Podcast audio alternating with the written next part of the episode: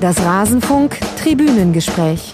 Je älter, umso stärker müssen die Spieler auch darauf vorbereitet werden, dass Fußball eine Ergebnissportart ist. Aber der Druck, gewinnen zu müssen, darf nie größer sein als der Spaß und die Freude. Die Ego-Versuchungen durch äh, Ruhm und Reichtum, die sind schon extrem groß. Naja, aber du musst ja nicht äh, zum Arschloch werden, nur weil du in dem Alter oder als Profi bekannt bist, Autogramme schreiben darfst. Ja, ich glaube, dass wir Trainer mehr denn je die Pflicht haben, nicht nur Technik, Taktik, Kondition, mentale Stärke und Teamfähigkeit zu vermitteln, sondern mehr denn je wichtige traditionelle Werte wie zum Beispiel äh, Respekt, Dankbarkeit, Demut.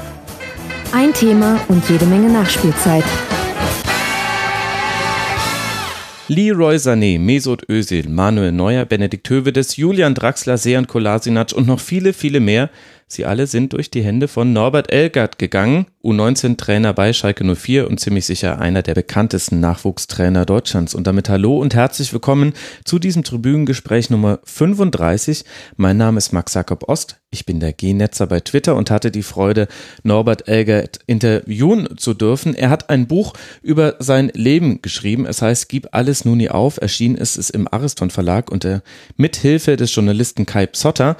Und wir haben genau dieses Buch zum Anlass genommen, ihn zu treffen und über sein Leben, seine Arbeit und seine Gedanken zum deutschen Nachwuchsfußball zu sprechen. Dieses Gespräch, es folgt gleich hier im Anschluss. Vorher bedanke ich mich aber noch bei Markus Schwemer, Christine, Turboris, Philo, Florian und Max aus München, bin nicht ich selbst.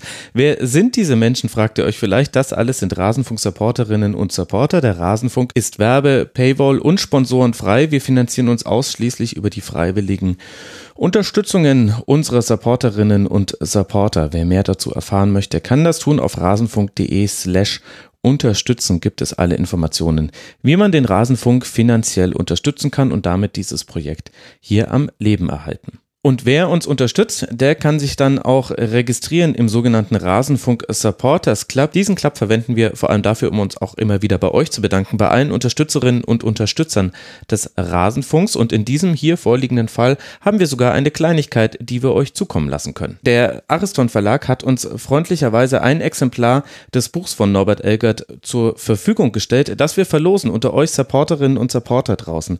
Wenn ihr Supporterinnen und Supporter seid und euch registriert habt, dann habt ihr in dieser Sekunde schon eine E-Mail bei euch im Postfach. In der ist alles beschrieben, wie ihr an dieser Verlosung teilnehmen könnt. Es läuft noch eine ganze Weile. Bis zum Saisonbeginn habt ihr noch Zeit, an der Verlosung teilzunehmen. Alle Informationen bekommen die registrierten Supporterinnen und Supporter über diese E-Mail. Viel Glück euch allen. Jetzt würde ich sagen, gehen wir rein in das Gespräch. Ursprünglich war es mal geplant in der Lobby eines Hotels in unmittelbarer Nähe an der Arena auf Schalke. Da waren dann aber die akustischen Bedingungen so, dass Norbert Elgert gesagt hat, nee, also das machen wir anders. Und dann saßen wir am Ende in seiner Trainerkabine, in der kleinen U19 Trainerkabine. Es ist ein bisschen so, wie man es sich vorstellt. Spartanisch, alles auf Fußball reduziert, hat große Freude gemacht, auch genau an diesem Ort die Folge aufzunehmen und ich hoffe, das Gespräch, das dabei herausgekommen ist, bereitet euch auch Freude. Legen wir los. Viel Spaß mit dem Gespräch mit Norbert Elgert, U19-Trainer von Schalke 04. Herr Elgert, wir sind hier in der Trainerkabine auf Schalke. Ich durfte quasi ins Allerheiligste. Herzlichen Dank dafür. Erzählen Sie mir doch mal ein bisschen, wo wir uns hier befinden. Jetzt gar nicht so sehr vom Trainingsgelände hier, sondern von der Gegend. Wie ist das Ruhrgebiet? Wie sind die Leute hier drauf? Erzählen Sie mir ein bisschen von der Gegend. Von der Gegend. Ja, wir sind hier sicherlich äh, in einem, ich bin ja gebürtiger Gelsenkirchener, in Gelsenkirchen-Ückendorf geboren. Das ist hier so Luftlinie, ja, so Pi mal Daumen, äh, fünf, sechs, sieben Kilometer. Wir sind hier im Stadtteil Buhr, mhm. ein sehr schöner Stadtteil von Gelsenkirchen, äh, nebenan der Berger See ein großer See mit, mit ganz viel Wald äh, um den See herum. Also ein großes Waldgebiet würde man hier in Gelsenkirchen gar nicht vermuten. Mhm. Aber auch Gelsenkirchen ist mit den Jahrzehnten äh, deutlich schöner geworden. Wir sind hier ja, Kilometer vom Berger See entfernt auf dem Schalker Vereinsgelände, äh, welches gerade schwer äh, umgebaut, ja. äh, modernisiert wird. Es wird hier, passiert hier gerade sehr, sehr viel in der Infrastruktur. Ja. Wir bekommen äh, große Bürogebäude, vor allen Dingen aber äh, einige Fußballplätze mehr. Einige sind schon entstanden, einige sind gerade noch im Bau. Jede Menge los hier auf der Anlage äh, und wir befinden uns hier gerade in der ja, in der äh, nicht ganz so modernen U19 Trainerkabine, aber wir haben hier alles, was wir brauchen. Wir haben mhm. hier Stühle, wir haben Bänke, wir haben eine Taktiktafel. Genau, die habe ich wir gleich so, als erstes gesehen. Wir haben sogar für jeden Trainer hier einen Spind. Mhm. Äh, wir haben natürlich auch noch andere Räume, äh, um, um äh, ja, moderne Medien nutzen zu können. Auch. Und das ist jetzt quasi unsere unmittelbare Umgebung. Ich habe schon das 4231 da gleich äh, gesehen, weiß noch nicht, wie aktuell das alles schon ist. Aber erzählen Sie mir noch ein bisschen was von der Gegend. Ich komme selbst aus der Provinz Bayerns, habe in Freiburg studiert und bin dann nach München gezogen. Deswegen habe ich mit dem Ruhrgebiet keine wirklichen Assoziationen, außer so ein bisschen der der Dinge, die so klischeehaft fast überliefert sind. Wie würden Sie denn das Ruhrgebiet beschreiben? Welche Klischees gibt es denn da? Naja, das Arbeitermilieu, dass, äh, dass man hier auch sehr direkt ist, das glaube ich auch schon erkannt zu haben äh, bei Besuchen hier in der Gegend, dass man sehr offen zueinander ist. Das sind so die Dinge, die ich jetzt damit assoziieren würde. Aber dann hört es schon relativ bald auf. Was verbinden Sie denn mit der Region? Ja, das ist äh, zunächst mal auch äh, meine Kindheit. Mhm. Ich hatte ja gerade schon gesagt, bin in Gelsenkirchen, Ückendorf äh, groß geworden. Äh, ein Arbeiterviertel. Die meisten Menschen, die da äh, gelebt haben, das hat sich inzwischen auch sehr verändert, waren äh, Bergleute mhm. oder Handwerker, so wie in meiner Familie zum Beispiel mein Onkel Paul, der Maschinenschlosser war, mein Vater Heinz, der später Bezirksschornsteinfeger Meister war, aber Schornsteinfeger gelernt hat. Also es ist, äh, die Menschen hier im Ruhrgebiet sind äh, sehr offen und ehrlich. Äh, sind aber auch, äh, das hängt wahrscheinlich auch mit der, mit der Tradition, mit der Herkunft zusammen. Äh, gerade so in der Nachkriegszeit äh, ist hier sehr viel zerstört gewesen, gerade mhm. im Ruhrgebiet in Gelsenkirchen. Also die Menschen hier sind gewohnt, die Ärmel aufzukrempeln. Und merkt man das heute auch noch? Sollte man merken. Sie haben jetzt wahrscheinlich auf den Fußball angespielt. Das ist heute immer noch so äh, auf den Fußball bezogen, wenn Sie mich jetzt angesprochen äh, hätten. Normalerweise hier bei uns auf Schalke ja. Äh, die nächste Frage wäre wahrscheinlich irgendwann in die Richtung gegangen, äh, ob das äh, bei unserer Profimannschaft im letzten Jahr auch der Fall war. Sagen wir mal so, es war im letzten Jahr nicht so deutlich zu erkennen, wie man es eigentlich erkennen muss dass du nämlich nach jedem Spiel als Profifußballer im Grunde genommen, ich übertreibe da ein klein wenig vom Platz getragen werden muss, weil du so kaputt bist, weil du so hart gearbeitet hast, weil du so viel gelaufen hast, weil du so viel gekämpft hast. Mhm. Ich sehe schon, Sie haben die Züge gerne in der Hand. Sie nehmen auch meine Interviewführung so ein bisschen vorweg. Lassen Sie um, uns um, Himmels, um Himmels Willen. Nein, nein, alles gut. Das ist, das ist äh, sehr positiv. Aber lassen Sie uns noch kurz eben äh, bei Ihrer Kindheit bleiben, weil Sie da eben auch in Ihrem Buch, Gib alles nun ihr auf, äh, sehr ausführlich drüber schreiben und weil das ja so auch ein bisschen den ähm, Hörerinnen und Hörern vermittelt, was für ein, äh, was für ein Mensch Sie sind und was für ein Trainer Sie dann auch daraus geworden ist. Ähm, wie hat sich denn Gelsenkirchen verändert in der Zeit? Sie sind 1957 zur Welt gekommen. Wie war es denn damals? Ja, ich habe ja nur in den ersten neun Lebensjahren hier gelebt mhm. und äh, arbeite hier jetzt schon eine, eine Ewigkeit wieder. Aber durch den Beruf meines Vaters, der dann seinen eigenen Bezirk bekam, das war dann in Westerkappeln bei Osnabrück, sind wir dann hier weggezogen. Also von daher habe ich die Veränderung äh, nicht so permanent verfolgen können, als wäre ich die ganze Zeit hier dabei gewesen. Ja, wie war Gelsenkirchen damals? Wie war Gelsenkirchen-Ückendorf damals? Für uns war das ja schon eine Stadt für sich. Also in dem Alter siehst du die Dinge ja ganz anders. Mhm. Und äh, Schalke war von Anfang an natürlich dann schon äh, uns sehr präsent, sehr bewusst und auch von Anfang an so der Lieblingsverein. Wobei es in Gelsenkirchen viele andere große Vereine gab und gibt hier in SC Hassel oder damals war es Eintracht Gelsenkirchen, so bei uns in der Nähe. Mhm. Ja, wie habe ich das wahrgenommen? Bergmannstraße 39 haben wir gewohnt, ähm, ja, oberster Stock.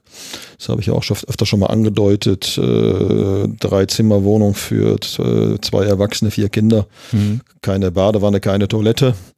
Äh, aber wir hatten äh, immer genügend zu essen und zu trinken. Einmal, weil unsere Eltern uns natürlich schon äh, entsprechend versorgt haben, da alles gegeben haben eben auch und äh, die Großeltern in der Nähe wohnten, komme ich gleich nochmal drauf zurück.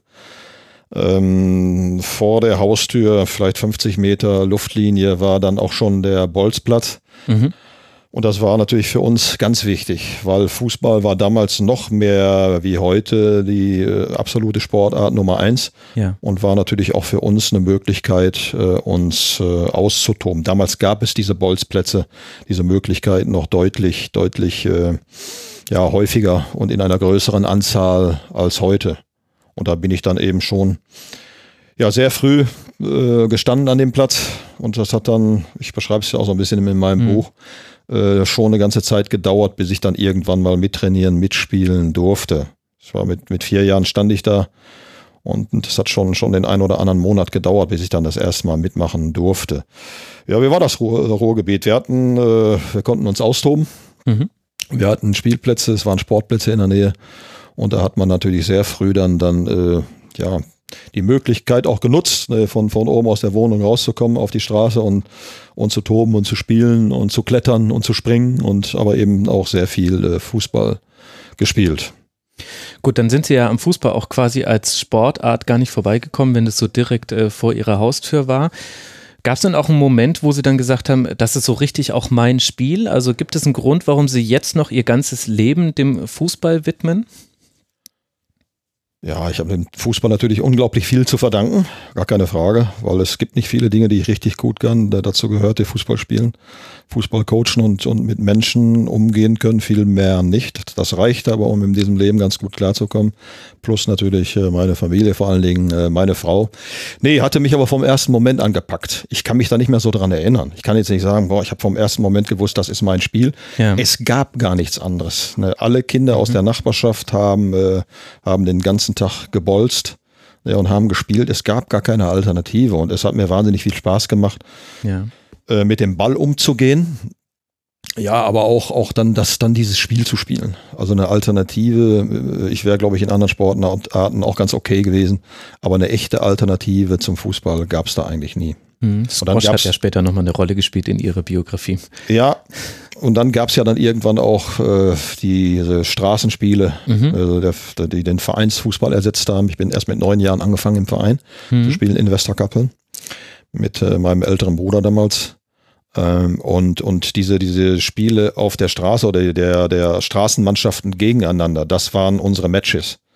Und das war dann eben kein 11 gegen 11, das war mal 5 gegen 5, das war mal 6 gegen 6, das war mal 8 gegen 8. War aber auch vielleicht mal Unterzahl, Überzahl, weil es nicht so hinkam. So dass wir damals diese ja, typische Bolzplatzmentalität, die man ja heute vermisst, äh, einfach von vornherein äh, zu Genüge hatten. Hm. Und dann ist das ja auch genau das Alter, wenn man als Kind Fußball spielt. Als Kind hat man es noch leichter zu träumen und hat große Vorstellungen, wo das alles mal hinführen könnte. Ich finde den Unterschied ganz interessant zwischen ihrer Biografie und zum Beispiel Biografien von anderen äh, Fußballern oder Fußballpersönlichkeiten, die aus einer Generation früher kommen. Also zum Beispiel Franz Beckenbauer, äh, Overath, Vogts, äh, Klaus Fischer auch. Die sind alle in einer Zeit mit dem Fußball sozialisiert worden, die noch direkt mit der Nachkriegszeit zu tun hatte. Und für die, wenn man deren Biografien liest, da hatte der Fußball immer so eine eskapistische Form und zwar in zwei Formen. Und zwar zum einen in der Kindheit, wo es meistens so war, sobald man aus dem Elternhaus raus war, also quasi räumlich draus war, dann hatte man relativ wenig Kontrolle und konnte dann sich auch in, in dieses Spiel flüchten. Und dann aber auch bei allen relativ früh, dann in der Jugend auch so ein bisschen als die Möglichkeit, aus den eigenen Verhältnissen heraus sich zu entwickeln, weil der Fußball auf einmal Biografien wiedergeschrieben hat in Deutschland mit den 54ern Weltmeistern und dadurch, dass dann auch langsam mehr Geld in den Fußball kam, war das auf einmal eine Option, über den Fußball auch sich quasi aus den eigenen Verhältnissen herauszuarbeiten und das als Beruf wahrzunehmen. Jetzt habe ich mir die Frage gestellt in der Vorbereitung, wie unterscheiden sich solche Biografien von Ihrer Biografie? Ja, ich kenne diese Biografien nicht, also von daher äh, kann ich kann ich da kann ich nur von äh, mir sprechen. Ähm, also Fußball als große Lebenschance, das hat sich bei mir erst später entwickelt. Also ich glaube, dass all die äh, Spieler, Franz, äh, Klaus Fischer, mit dem ich ja selber zusammengespielt habe, einer der best, besten Mittelstürmer aller Zeiten, dass, dass äh, sie alle schon einen ähnlichen Weg gegangen sind. Sie sind ja auch alle angefangen, Fußball zu spielen, weil Fußball das schönste Spiel der Welt ist, weil es so viel Spaß macht. Also ich glaube, keiner von ihnen, der ist angefangen, Fußball zu spielen, ist auf den Platz gegangen und hat von, von, von, von davon geträumt, dass, äh, dass, äh, dass er dadurch seinen Status später anheben kann, dass er Millionen verdienen kann. Äh, die sind alle angefangen, genau wie ich, weil das eben so so wahnsinnig viel Spaß macht. Ja. Und dann kommt es ja mit den Jahren. Ne, mit, wenn, wenn du drei, vier, fünf Jahre da stehst und spielst und oder der eine früher oder der andere später, dass sich äh, der Traum äh, Profifußball entwickelt. Äh, dass aus diesem Traum dann irgendwann mal ein brennender Wunsch, ein Burning Desire entsteht und dass aus diesem Wunsch dann irgendwann ja auch mal das große Ziel wird und du anfängst dich entsprechend zu verhalten. Aber die Grundlage hast du ja dann schon durch, durch viele tausend äh, Stunden Fußball gelegt, ne, bis, bis, dann, bis dann endgültig dann dieser Traum dann da ist und aus dem Traum dann eben mehr wird. Mhm. Aber waren das dann auch so Fußballbiografien, an denen Sie sich dann später orientiert haben? Der Unterschied ist ja auch so ein bisschen, diejenigen haben in ihrer Jugend noch eben im Nachkriegsdeutschland gespielt und Sie sind ja dann schon in der Zeit aufgewachsen, die man als Wirtschaftswunder bezeichnet, also wo es zumindest für viele Haushalte in Deutschland dann auch finanziell etwas bergauf ging. Ja, ich habe mich häufig auch sehr gewundert. Nee, aber äh, ja, ich, ich habe es ja in meinem Buch beschrieben. Also es, es war eben schon so, dass wir mit vier Kindern in einer ganz engen Wohnung gelebt haben. Hm. Dass die Toilette draußen auf dem Gang war. Dass du, wenn du auf die Toilette wolltest, ähm, ja erstmal dich aus der Wohnung raus musstest, dann den Knopf, der das das äh, hat dann vielleicht so äh, 30 Sekunden gehalten und in der Zeit musstest du alles erledigen, sonst musstest du im Dunkeln zurück. Mhm. Ja, und äh, wir haben in einer Zinkbadewanne gebadet. Ne, wir waren vier Kinder und Vater auch noch nach nach Beruf. Ähm, von daher, ja, war das jetzt im Nachhinein nicht unbedingt eine, eine, eine ähm, vom, sagen wir, vom Status her, vom, vom finanziellen her für meine Familie jetzt äh, eine ähm, herausragende Nachkriegszeit. Mhm. Aber, aber ich, ich habe nie was vermisst. Mhm. Aus dem einfachen Grunde, weil immer genug zu essen und zu trinken da war, also die Grundbedürfnisse, ja. äh, Dach überm Kopf, Kleidung, Kühlschrank voll, die wurden schon befriedigt. Naja, und alles andere, weil ich kannte es auch nicht anders und deswegen habe ich auch nichts vermisst. Und alles andere habe ich erst kennengelernt, äh, also einen höheren Wohlstand mit, mit unserem Umzug nach Westerkappeln und mit, mit der Beförderung meines Vaters eben zum Bezirksschornsteinfegermeister war er dann im Grunde genommen Unternehmer. Mhm. Erst da hat sich dann für uns was verändert. Die Wohnung war größer, dann auf einmal nur noch zwei Kinder in einem Zimmer. Äh, es gab jeden Tag Milch vom Milchmann, es gab jeden Tag äh, Eier vom Eiermann, der klingelte und vorbeikam. Also erst äh, ab neunte Lebensjahr, also von mir so um 1966, mhm. ähm, ist uns das dann bewusster geworden. Ähm, und was, was wir vorher nicht hatten, ja. das, das war aber auch kein Problem, das nicht zu haben, denn das, das, das hat auch den, den Hunger so ein bisschen vielleicht verstärkt, ähm, andere Dinge im Leben dann anzustreben und zu erreichen. Ja. Mhm. Und dann, Sie haben es ja vorhin schon gesagt, dann ab neun Jahren waren Sie dann auch erst in einem Fußballverein. Mhm. Dann wurden Sie quasi von der Straße auf einer Feld, war es wahrscheinlich nicht, wahrscheinlich Ascheplatz oder auf was? Nee, wir hatten damals da ausschließlich einen Rasenplatz. Ui, Aus, das war aber dann wahrscheinlich nur, nur ein, nur ein für alle Mannschaften. Ja. Das bedeutete dann im Winter eben äh, für alle Mannschaften auch in einer sehr, sehr kleinen Turnhalle zu trainieren. Drei gegen drei, vier gegen vier, da hatten wir den Straßenfußballer noch wieder. Nee, es war ein Rasenplatz. Nicht schlecht. Sie schreiben in Ihrem Buch ähm, doch relativ ausführlich über diese Zeit und auch über, über einen Aspekt äh, im Verhältnis zu ihrem Vater, der ähm, dem Alkohol sehr zugetan war und das immer wieder zu Konflikten geführt hat. Nicht zu Gewalt im Haushalt, aber zu Situationen, die heute noch manchmal in ihrem Leben eine Rolle spielen und zwar auch in ihrem Trainerberuf. Können Sie kurz nochmal erklären, wie das zustande kommt. Also ich weiß nicht, ob Sie sich das vorstellen können. Da muss man sich, da kann man sich auch nicht reinversetzen. Zunächst mal, wenn äh, ein Elternteil äh, dem Alkohol verfallen, das ist ja eine schwere Krankheit, was mhm. dir als Kind aber nicht, nicht bewusst ist. Denn dann hat das schon einen schweren, schweren Einfluss auch auf deine Entwicklung. Naja, auf dein Selbstwertgefühl, wo man im Leben ja daran arbeiten kann. Aber in dem Alter ist das alles andere als einfach und das Verständnis dafür, das hast du in dem Moment nicht. Mhm. Das entwickelt sich dann später, wenn erst vielleicht sogar nach dem, nach dem Ableben, da war ich, da war ich 19. Also man muss aber da auch dann, dann die, die Vorgeschichte äh, war eben, dass mein Vater eben in dieser Zeit groß geworden ist, dass er fast noch in den Krieg reingerutscht wäre dass er ein uneheliches Kind war, seinen Vater nie kennengelernt hat, eine sehr, sehr gute Mutter hatte, meine Oma Ida. Naja, aber dass du damals äh, in der Nachkriegszeit, das, das war schon mal ein Riesenproblem, wenn du unehelich warst. Naja, und dass du dann in der Zeit, na, da, da ging es nur um, um, um Grundbedürfnisse, na, dass du dann nicht mit allzu viel Liebe äh, groß wirst. Ja, und das dann, obwohl du es in dir hast, nicht weitergeben kannst. Also wir Kinder wussten immer, der ist gut. Hm. Das ist ein sehr guter Kerl, das ist ein sehr guter Mensch. Der kann das aber dann nicht so rüberbringen, der kann es nicht so zeigen und, und all seine kranke Seele, Alkoholiker haben immer eine kranke Seele, hat er dann eben im Alkohol ertränkt. Und das ist für, für Kinder alles andere als einfach, weil du mhm. siehst Dinge und erlebst Dinge, die du anderen Menschen eben nicht wünscht. Ne, und die dich selber auch prägen, wo du sagst, boah, ne, was später aber erst, was, was nimmst du da mit? Nur das Selbstgefühl leidet natürlich äh, extrem darunter. Und, und, und, du musst dann im Leben dich schon sehr stark reflektieren, hm. um entsprechende Entwicklungsschritte machen zu können. Äh, aber, aber es geht. Und im, Nach im Nachhinein, äh, um nochmal äh, darauf zurückzukommen, äh, wenn du dann irgendwann damit abschließt, und für mich war das Buch auch, das war mir aber erst mit, der, mit dem Abschluss bewusst, weil mhm. während des Schreibens mit dem Kai Psotter zusammen und meiner Frau bin ich nochmal sehr krank geworden, ne, weil vieles nochmal äh, mhm. hochgekommen ist und aufgewühlt wurde und dann empfindest du die Dinge nochmal durch, was man ja eigentlich nicht will. Aber durch das Abschließen des Buchs, durch das Fertigstellen, wie es dann geschrieben war, war es wie fast wie auf einem Schlag ging es mir deutlich besser. Ja. Und für mich war das so ein bisschen, ohne dass ich meine Vergangenheit leugne, ich stehe dazu, auch zu allen Menschen, mit, äh, mit denen ich früher zu tun hatte, äh, ähm, was ich damit meine, ist, konnte ich meine persönliche Geschichte im Grunde genommen aufgeben und hinter mir lassen. Mhm. Äh, viele Dinge dadurch dann erst sehr spät verarbeitet habe. Ist mir aber dann erst mit Abschluss äh, des Buches dann, dann sehr bewusst geworden, was da noch aufzuarbeiten war, wie viel es noch äh, versteckt war und wie viel es mich noch belastet hat. Also heute, das merken Sie ja auch jetzt, das könnte ich auch öffentlich, äh, ist es in dem Moment, wo ich darüber spreche, keine Belastung mehr für mich. Mhm.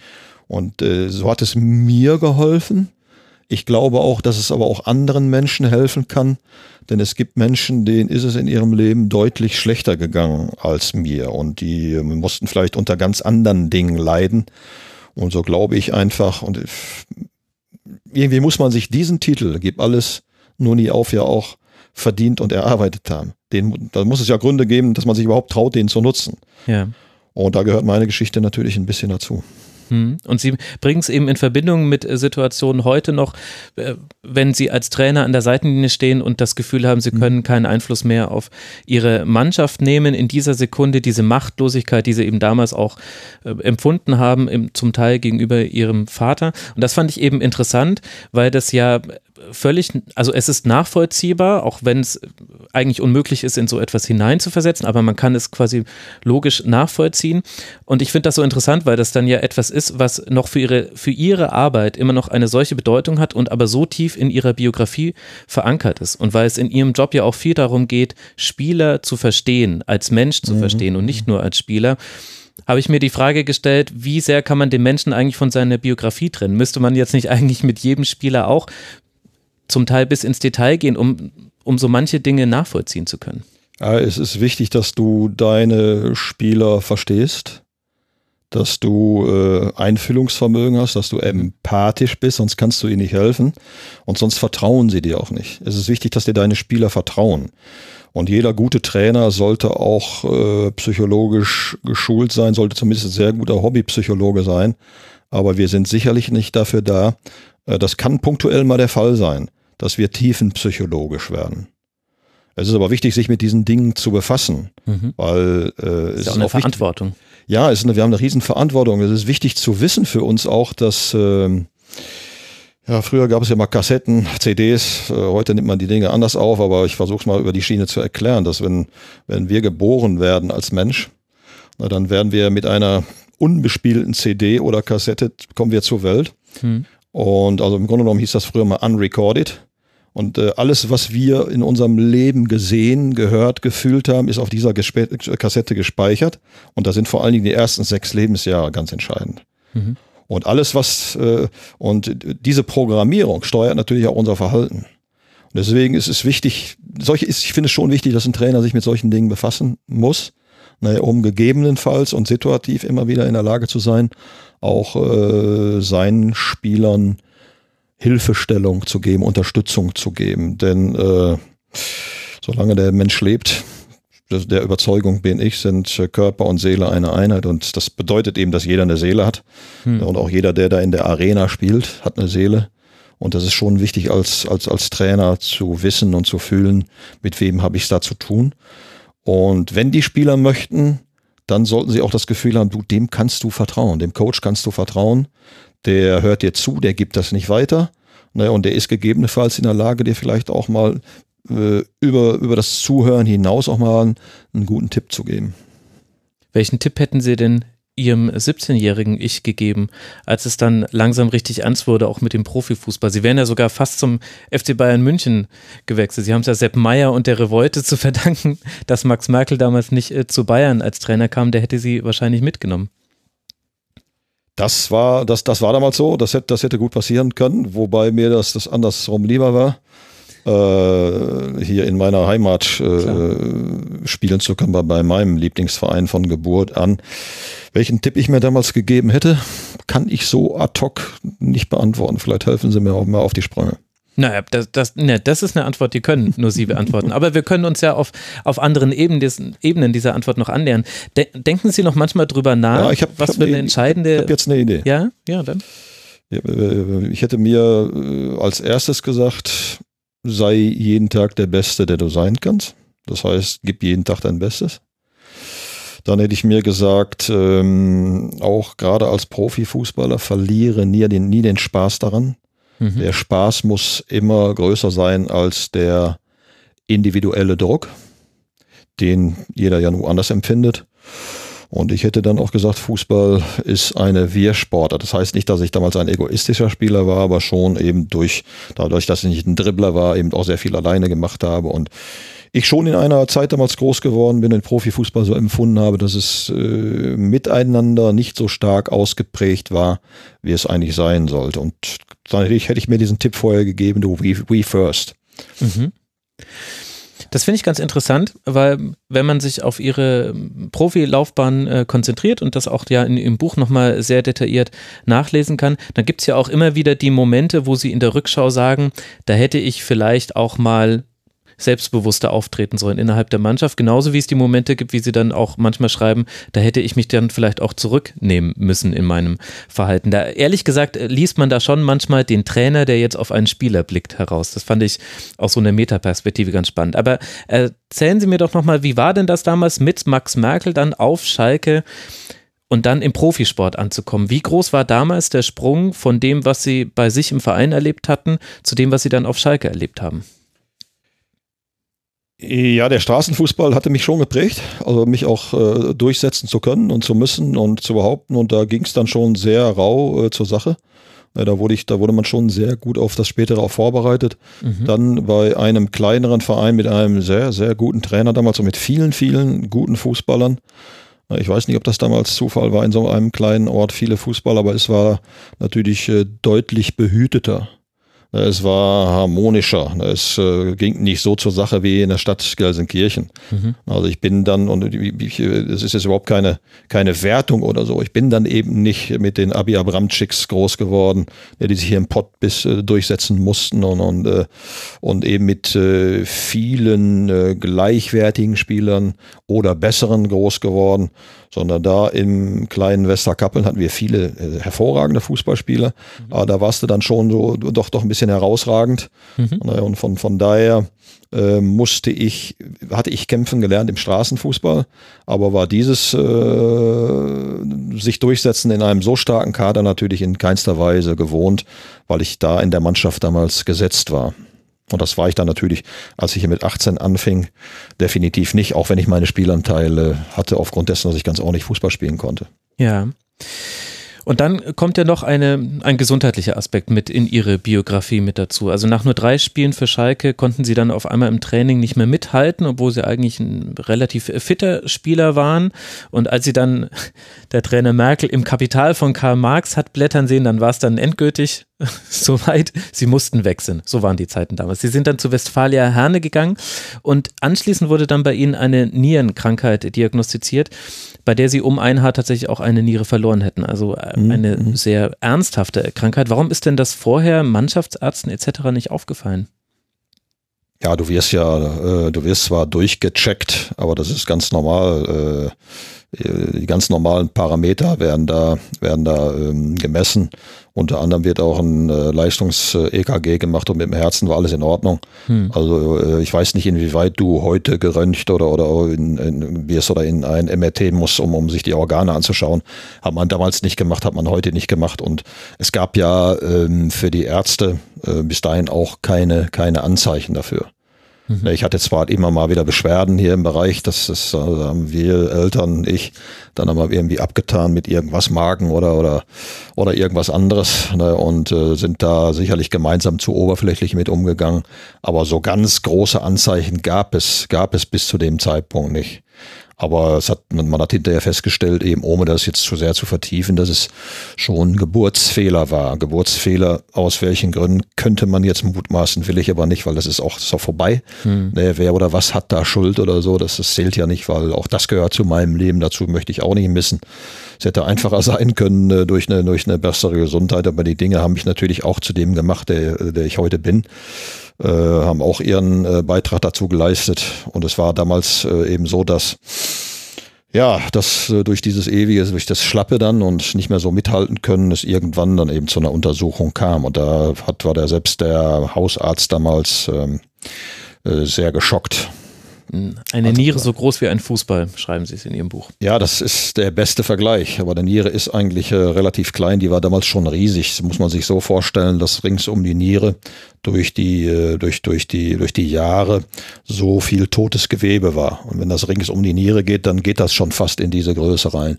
Und das hat dann oft schon auch mal gedrückt. Und ich habe auch öfter mal Schmerzen gehabt, aber wahrscheinlich äh, ist das wie nochmal keiner in meiner Umgebung und ich selber nicht so ernst genommen. Und das wurde, verstärkte sich dann aber zu den, zu den ähm, konditionellen äh, Schwierigkeiten. Ne? Hm. Also das führte dann zu einer dramatischen Operation. Es war nicht klar, ob sie ihre Niere würden behalten können. Und mhm. anschließend hat es dann vor allem dazu geführt, also da gehören noch viele, viele Ereignisse dazu, das kann man ja auch alles im Buch ganz gut nachlesen, aber es hat dann dazu geführt, sie, die Niere konnte erhalten werden. Sie haben auch diese Operation äh, überstanden. Irgendwann durch einen kleinen Krankenhausausflug, würde ich mal sagen, sind dann auch die Wunden verheilt. Da müssen wir jetzt nicht näher drauf eingehen. Aber dann begann ja für sie der lange Weg wieder zurück in den Fußball. Und da habe ich mir die Frage gestellt, also sie haben alles dafür gegeben, um wieder in den Profifußball zu kommen. Es ist ihnen dann auch äh, gelungen. Warum wollten sie das eigentlich so sehr? Welche Alternativen hatte ich? Also das, das habe ich von, von der Pike auf äh, gelernt und äh, war definitiv trotz, trotz Handicaps, verschiedener Handicaps, ähm, äh, gut, gut bis sehr gut, hatte, hatte da meine Möglichkeiten, obwohl ich auch mit 16 schon, schon äh, Jugendmannschaften trainiert habe. Das kam ja dann später dann äh, noch ähm, als Vorteil dazu, war das Ganze ja nicht vollendet. Ich hatte nicht so viele alte, ich hatte schon Alternativen. Also ich glaube, ich wäre ein ziemlich guter, bei aller Bescheidenheit, ein ziemlich guter Lehrer oder Ausbilder auch in anderen Branchen geworden. Das, das lag mir schon immer. Also meine Frau sagt ja immer, äh, im Coaching, Coaching sehe ich dich noch besser eigentlich als das früher als Spieler, obwohl ich ein ganz guter Spieler war. Aber es war eben unvollendet und ähm, es war eben Abbruch ne, nach so kurzer Zeit, obwohl es ja ein guter Start war. Ich hatte ja in den ersten drei Spielen als 18-Jähriger mhm. meine, meine Spielanteile gehabt und ich habe eben leidenschaftlich gerne Fußball gespielt und wollte es dann einfach nochmal wissen. Einmal, weil ich das am liebsten gemacht habe und ganz gut konnte und dann auch damals mangels Alternativen. Ich hätte hatte ja mit mittlerer Reife aufgehört. Also ich war auf, zunächst mal auf dem Gymnasium. Das hat auch bis, bis zur dritten Klasse gereicht, ohne Schularbeiten. Und dann äh, hatte ich mittlere Reife gemacht, eine kurze Lehre angefangen bei meinem Vater, die aber dann irgendwann aus bestimmten Gründen auch beendet, hatte auch mit Fußball zu tun. Ja, so dass es so viele Möglichkeiten nicht gab. Ich hätte im Grunde genommen ganz von vorne anfangen müssen nochmal. Ich hätte das Abi nachholen müssen, weil dann wäre es nämlich in Richtung Pädagogik, wäre es in Richtung Lehrer gegangen. Nochmal ein Studium vor mir gehabt und äh, also das, das waren so die Gründe. Und ja, ich hatte, glaube ich, auch eine ziemliche Kraft und Energie, dann aber auch Unterstützung durch meine Frau mhm. um, um das, das, das damals scheinbar Unmögliche dann, dann möglich zu machen, weil die Ärzte hatten damals äh, doch sehr von abgeraten. Mhm. Und Sie haben es eben geschafft. Sie haben es auch sogar nochmal zurück zu Schalke geschafft. Wenn Sie an Ihre Profizeit äh, denken, die dann nach äh, siebeneinhalb Jahren ja dann auch dann schon relativ früh äh, vorbei war, auch aufgrund eben dieser gesundheitlichen Dinge. Woran denken Sie, wenn Sie an Ihre Profizeit denken? Denken Sie an die Zeit vor dieser Nieren-OP? Denken Sie an die Zeit danach? Denken Sie daran, was hätte sein können, wenn man das früher entdeckt hätte? Was sind da so Ihre Gedanken? Ja, zunächst denke ich an die positive Erlebnisse. Einmal das Comeback geschafft zu haben. Mhm oder sagen wir an das erste Bundesligaspiel mit, mit 18 in Hamburg. Das sind schon, schon sehr besondere Erlebnisse und auch Glücksmomente, dann das Comeback geschafft zu haben.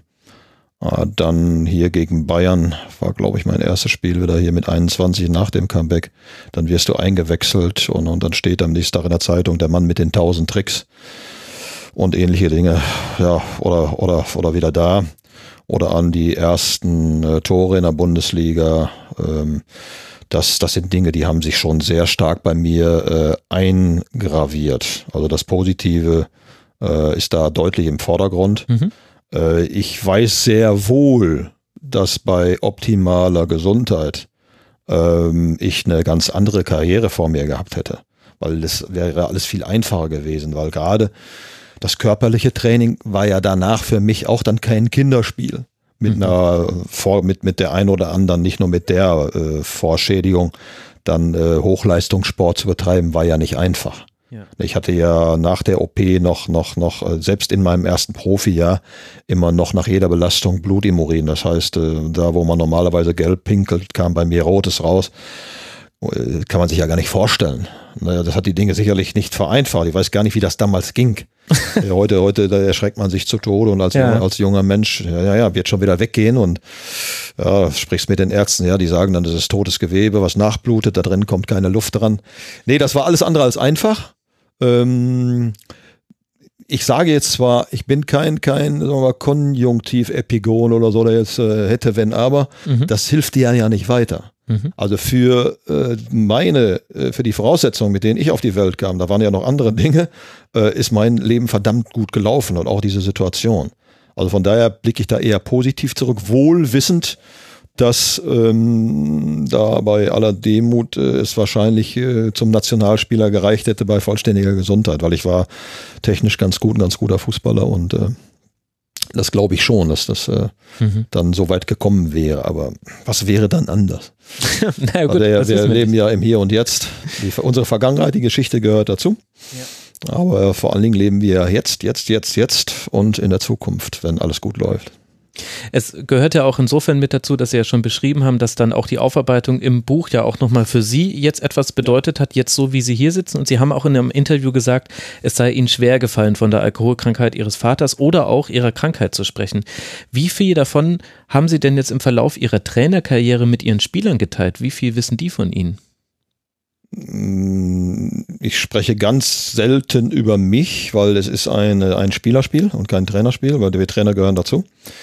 Ähm, und, und ich bin kein Trainer, der äh, aus seiner Vergangenheit lebt ne, und die Spieler überzeugen muss, was, was ich früher mal für ein toller Hecht war. Mhm. Ne, das ist also so, versuche ich nicht äh, auf meine Spieler zuzugehen, sondern ich versuche sie mit dem, was ich heute kann und weiß, zu überzeugen. Ähm, aber es gibt sicherlich Situationen, kommt aber selten vor, wo ich Ihnen dann schon mal sage, meine Güte, ne, ihr seid, ihr seid kerngesund, ihr habt eine unfassbare Lebenschance, schaut euch das Ding hier, schaut euch das mal an. Mhm, dann also erzähle ich Narbe. kurz darüber, mhm. was trotzdem möglich ist und was, was, was ist alles möglich für euch, wenn ihr, ne, wenn ihr jeden Tag euer Bestes gibt, wenn ihr eure Einstellung nochmal einen äh, Ticken nach oben schraubt und so weiter äh, über die äh, Alkoholgeschichte meines Vaters nicht. Also wenn, wenn ich mit den, unseren Jungs spreche ne, und sie vertrauen mir dann Dinge, äh, persönliche Dinge an, dann sag ich schon mal, ähm, du, meine Kindheit war definitiv auch alles andere als einfach. Ne, und äh, nur mach jetzt das Beste daraus. Ne, und, und bleib da, bleib da nicht drin hängen. Weil letztendlich äh, meine, es gibt Ausnahmen. Wenn ich in Afrika groß werde mit null Chance, äh, habe von der Geburt an schon AIDS, dann kann ich nicht von Chancengleichheit sprechen. Ne, wenn ich irgendwo in den Slums groß werde, dann kann ich nicht sagen, der hat die gleichen Chancen wie ich.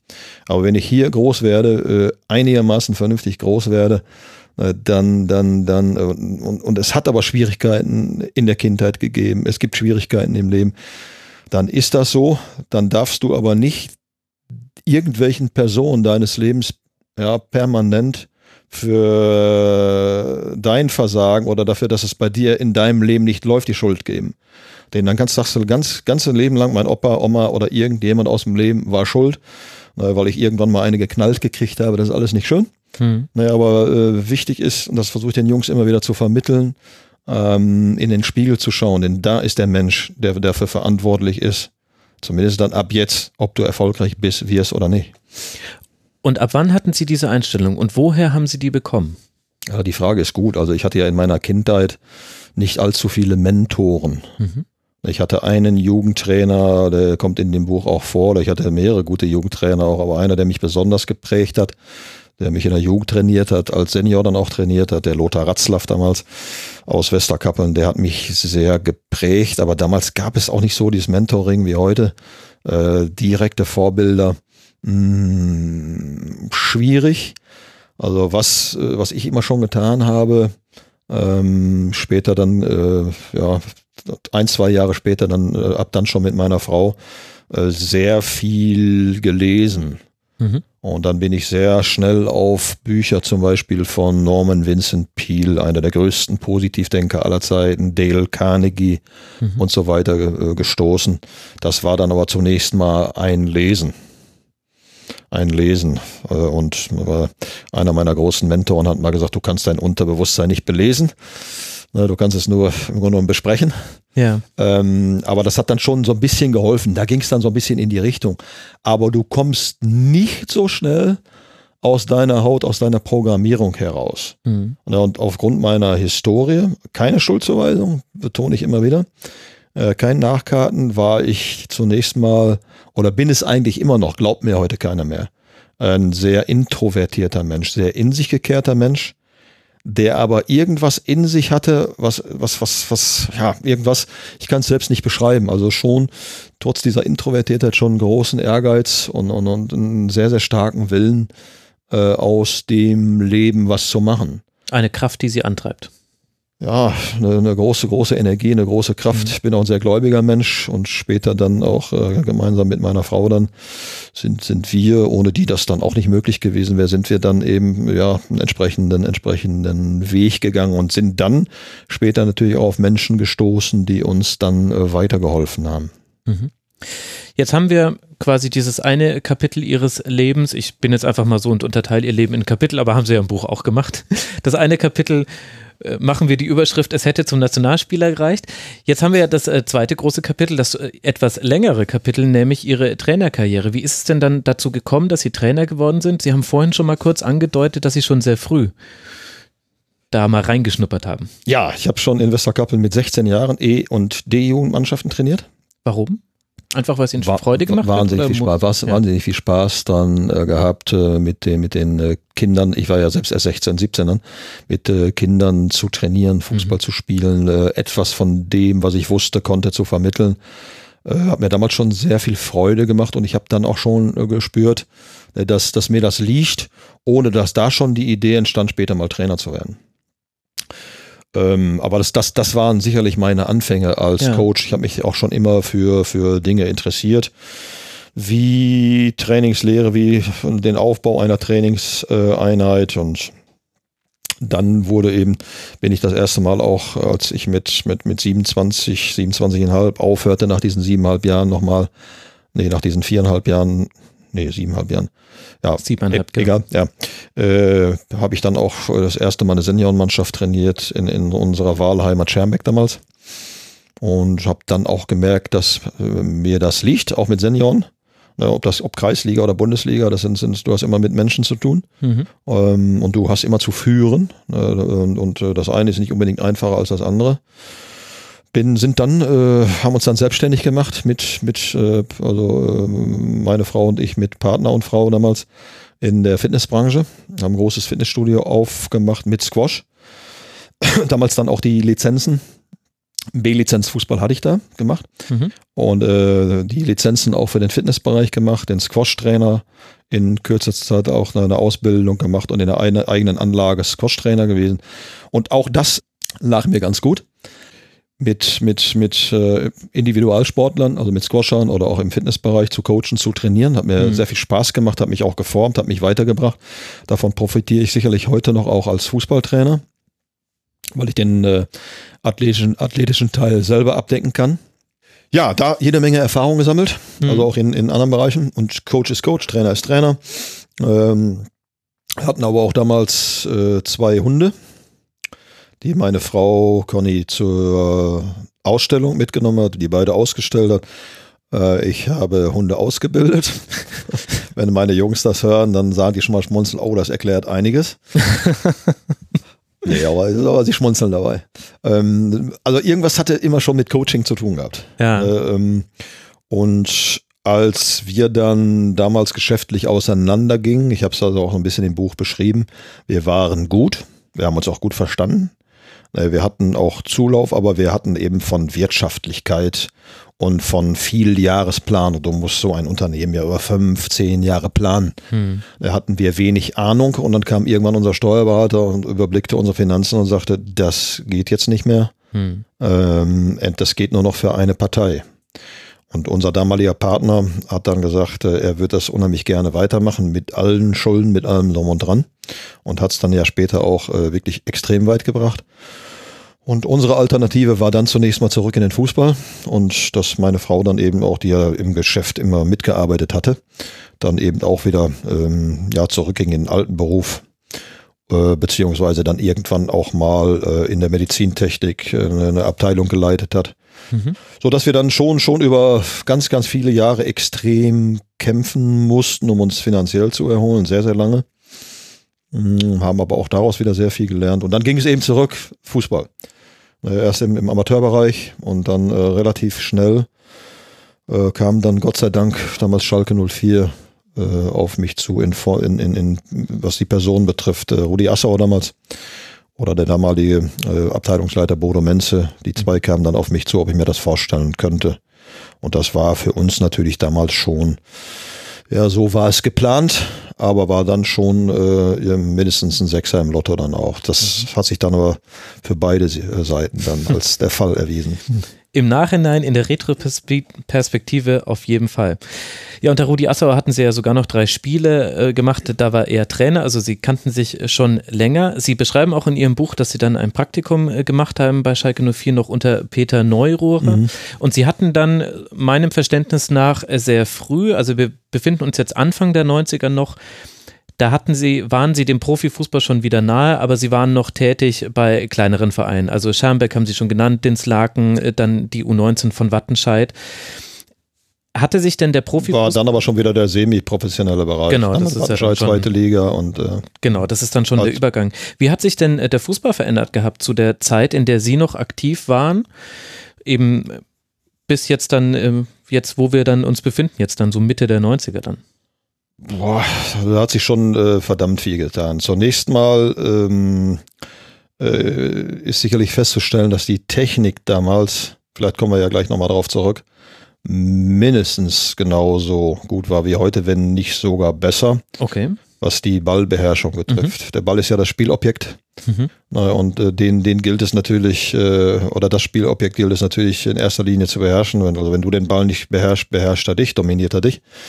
Das ist schon mal Grundvoraussetzung. Das Spiel an sich hat sich natürlich schon gewaltig verändert. Ähm, zu meiner Zeit war damals, äh, war uns aber nicht so bewusst. Ne, war, war es ähm, mehr, mehr noch eine Ausdauersportart. Es ist viel mhm. gelaufen worden, aber eben nicht, nicht so viel gesprintet worden wie, wie heute. So, heute kommt es ja vor allen Dingen auf die gesprinteten Meter im hochintensiven Bereich an. Das war damals so nicht der Fall. Das heißt aber nicht, dass wir nicht gesprintet sind. Mhm.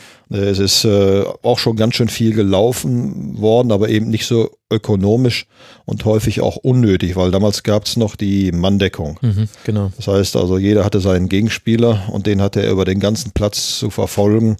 Also Ernst Tappel hat ja mal in seiner Zeit, als er in Hamburg war, gesagt, äh, Eselsfußball. Dem kann ich zustimmen. Also für mich war das ein Albtraum, äh, im Mittelfeld zu spielen. Und du bist auf der rechten Seite, ziehst einen Sprint dann auf die linke Seite und dein Mann geht jetzt nicht mit. Ja, dann musst du wieder zurück. Ah, du läufst auch, du sprintest 80 Meter und dann, dann hilft dir die keiner. anderen haben den Ball. Wo ist der? Ja, und dann lässt er dich kommen, lässt er dich erstmal dahin sprinten. Na, und sobald du bei ihm bist, macht er natürlich dann nochmal einen Sprint und äh, nee, also, es war damals ein ganz anderer Fußball. Also der Fußball hat sich in den letzten 20, 25 Jahren ähm, vor allen Dingen taktisch und vom Tempo her äh, sehr stark weiterentwickelt. Es sind ja nur, sind ja nur, ja, was, was, was äh, Ballorientiertheit betrifft, was Pressing betrifft, was Verschieben betrifft. Das gab es ja damals in der Form noch nicht so. Das heißt nicht, dass wir damals dumme Fußballer waren, aber dass der Fußball in Deutschland noch nicht so weit war.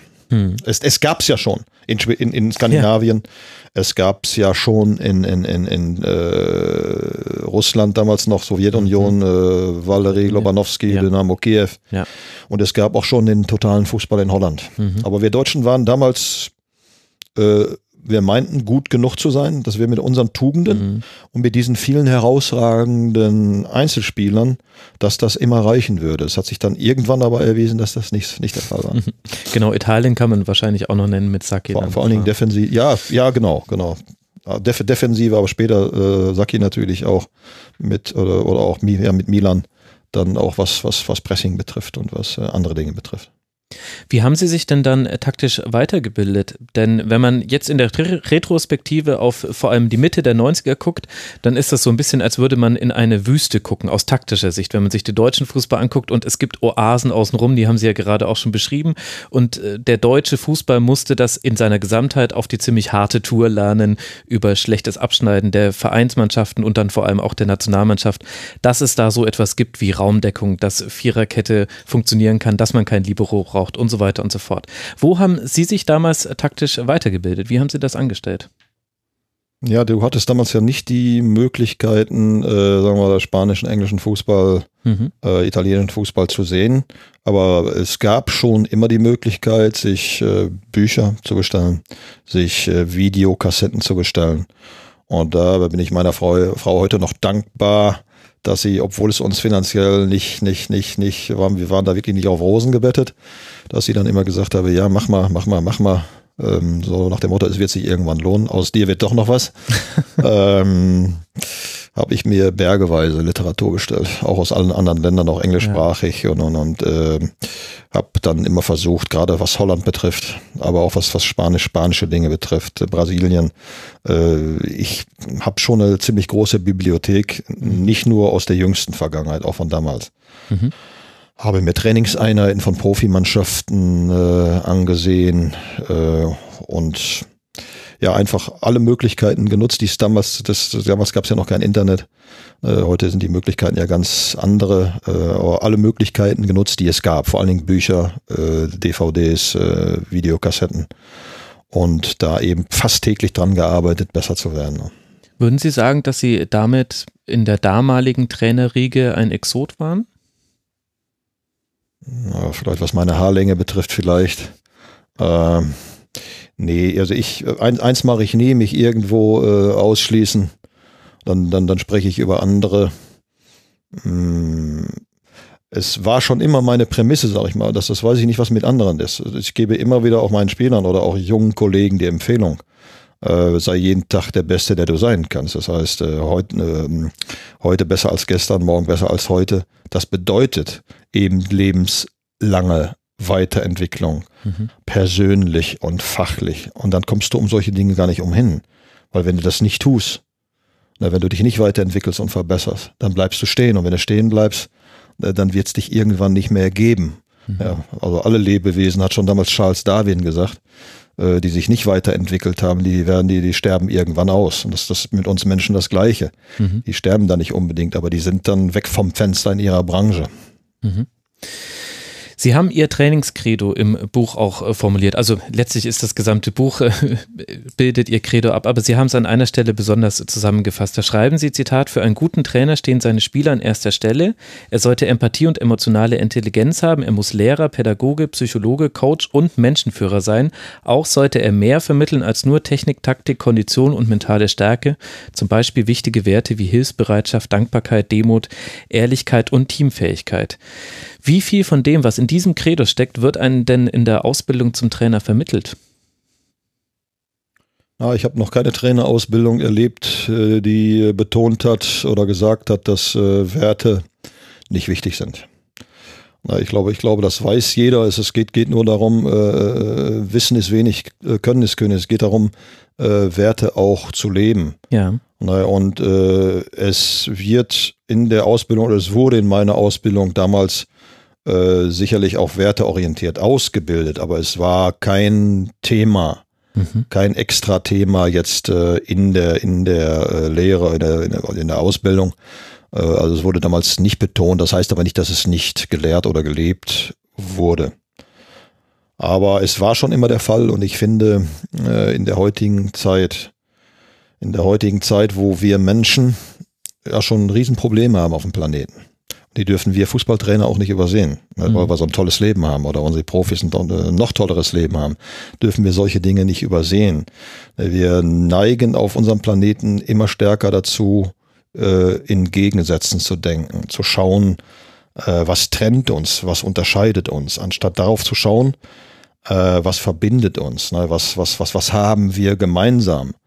Ja, und da lebt, das ist, da ist der Fußball, finde ich, schon sehr, sehr vorbildlich für die Gesamtgesellschaft, weil, weil es ähm, in einer Fußballmannschaft hier bei uns keine Rolle spielt, welche Hautfarbe du hast, äh, welch, an welcher Religion du angehörst oder welche ethnische Herkunft du hast.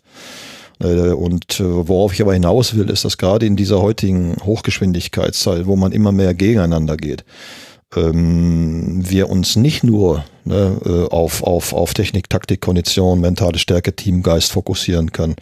Denn, denn äh, zu einem, zu einem äh, zu einem, ich, ich finde, das ist ein guter Profi auch, dass, dass da nichts dagegen spricht, wenn das auch ein guter Mensch ist. Gerade auf den wird auch geschaut.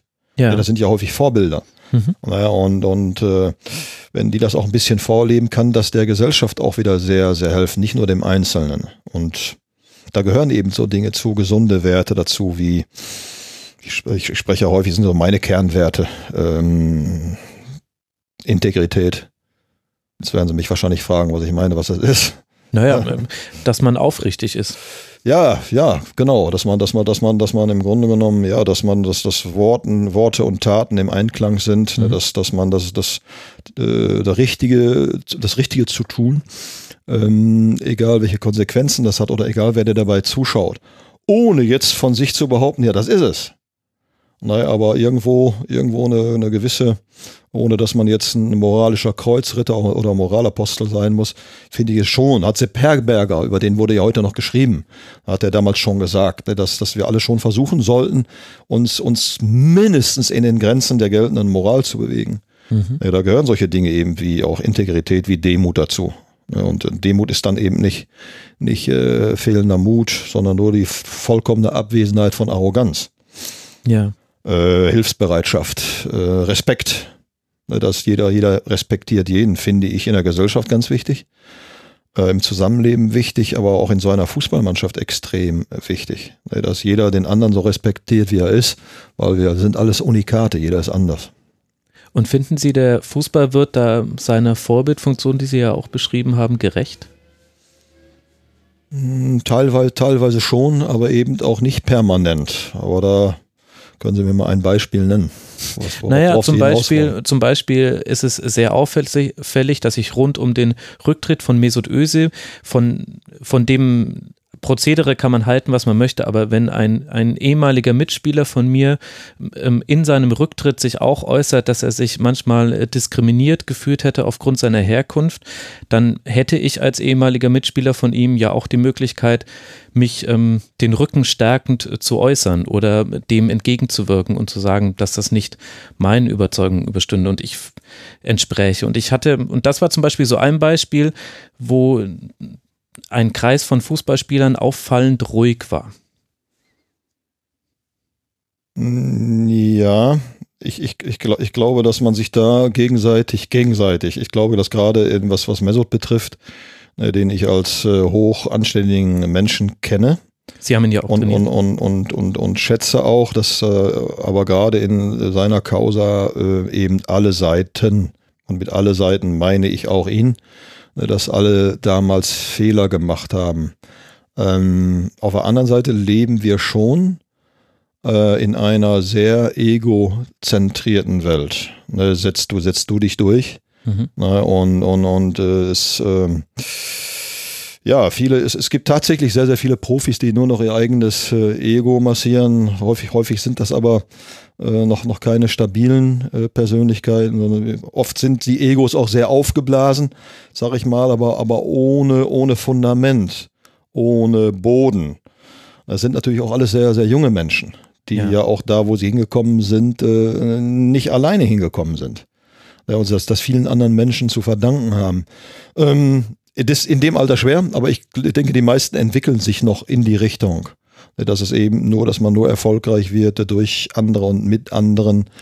Ähm, aber da bin ich schon bei Ihnen, dass im Profifußball ähm, sicherlich auch sehr stark äh, beeinflusst äh, durch die extrem hohen Gehälter. Damit müssen ja. sie erstmal in dem Alter umgehen können. Das mhm. muss man erstmal einordnen können.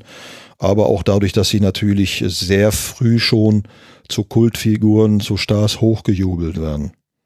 Man bewegt sich sehr früh in einem Umfeld, in dem das Umfeld zu großen Teilen sagt, du bist der Allergrößte. Und dann kommt vielleicht ein U19-Trainer und sagt, nee, Moment, in dem Bereich bist du mir noch nicht gut genug und deswegen spielst du jetzt. Nicht vielleicht. Der kommt dann ganz bestimmt. Ist denn dann die Menschenkenntnis das, was einen guten von einem sehr guten Trainer unterscheidet, Ihrer Meinung nach? Ja, das wäre, wäre vielleicht zu einfach, das darauf zu reduzieren. Also ein guter Trainer, ein guter Coach äh, braucht, braucht sicherlich vieles. Also Fachwissen äh, ist, ist ähnlich wie bei dem Spieler das Talent. Ist, ist eine Bedingung, ist Grundvoraussetzung und das auch dann weiterzuentwickeln und immer auf neuestem Stand zu bleiben, ist eine Grundvoraussetzung. Aber äh, die wichtigsten, äh, du, du musst die Dinge auch coachen und vermitteln können. Also du musst Fußball lehren können, vermitteln können. Äh, das sind Grundvoraussetzungen, die man aber auch verbessern kann. Wicht, allerwichtigste für mich ist, dass du ähm, Menschen magst. Mhm. Dass du Mensch, dass du deine Spezies sogar liebst, jetzt bitte richtig verstehen. Ähm, das, das, das, das spüren auch die Spieler dass du dich in Menschen reinversetzen kannst, dass du Einfühlungsvermögen, Empathie hast. Mhm. Äh, dass du emotionale Intelligenz hast. Das hat auch Otto Rehagel mal zu mir gesagt. Also heute, ich finde es schon wichtig, dass wir, dass, dass ein Mensch, dass, dass, dass auch ein Fußballtrainer intelligent ist. Da spricht überhaupt nichts dagegen. Ne? Das ist, äh, aber mir wird das heute oft überbetont. Mhm. Das, das ist auch eine, das, das, das man. Die Akademisierung unserer Welt findet man auch im Fußball so ein bisschen. Ich glaube, der IQ ist wichtig, aber über dem, ja, bin ich bei Ihnen, was Sie gerade gesagt haben, aber der EQ, emotionale Intelligenz, sind, das halte ich für deutlich wichtiger. Mhm. Denn was nützt dir ein Einstein-Intelligenzquotient, äh, wenn du mit Menschen nicht umgehen kannst oder wenn du das Maul nicht aufkriegst, wenn es drauf ankommt? Also diese Dinge halte ich für deutlich wichtiger. Und wie lange brauchen Sie im Gespräch mit einem neuen Spieler, um rauszufinden, wie derjenige tickt, wenn man das überhaupt so generalisieren kann? Das ist unterschiedlich. Es ist auch unterschiedlich, ob introvertiert oder extrovertiert. Mhm.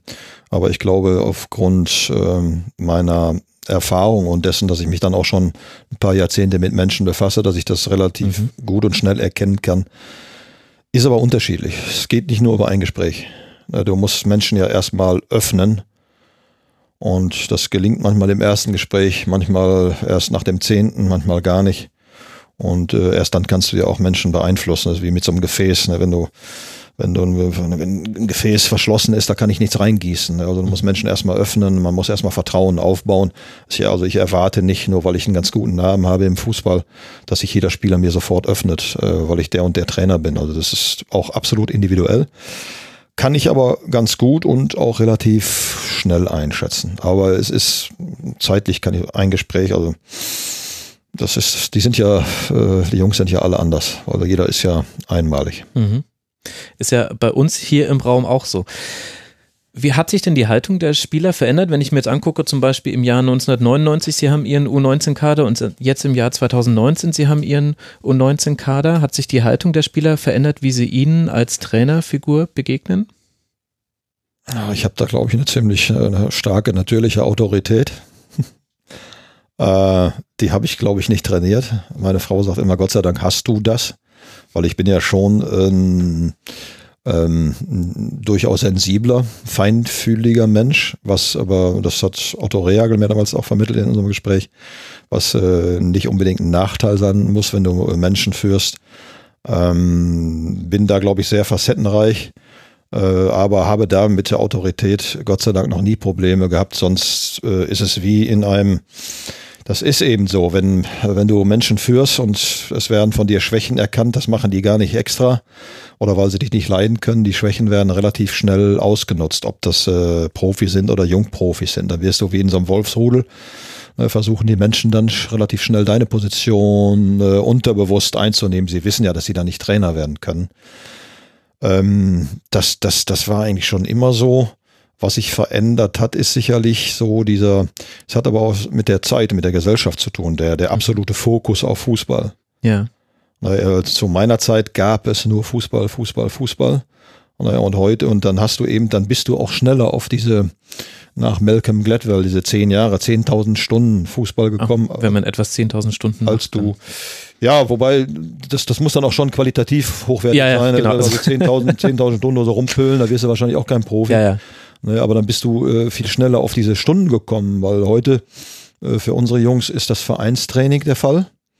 Ne, und ansonsten äh, sind die, ähm, die Freizeitmöglichkeiten, die Ablenkungsmöglichkeiten ja viel, viel größer Ja. über, über Digitalisierung, moderne Medien, Internet, Handy, Spielkonsolen, viele, viele andere Dinge. Äh, und von daher ist der Fokus heute, ähm, das kann man auch nicht verallgemeinern.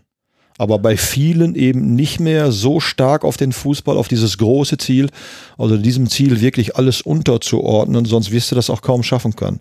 Ist häufig nicht mehr so stark.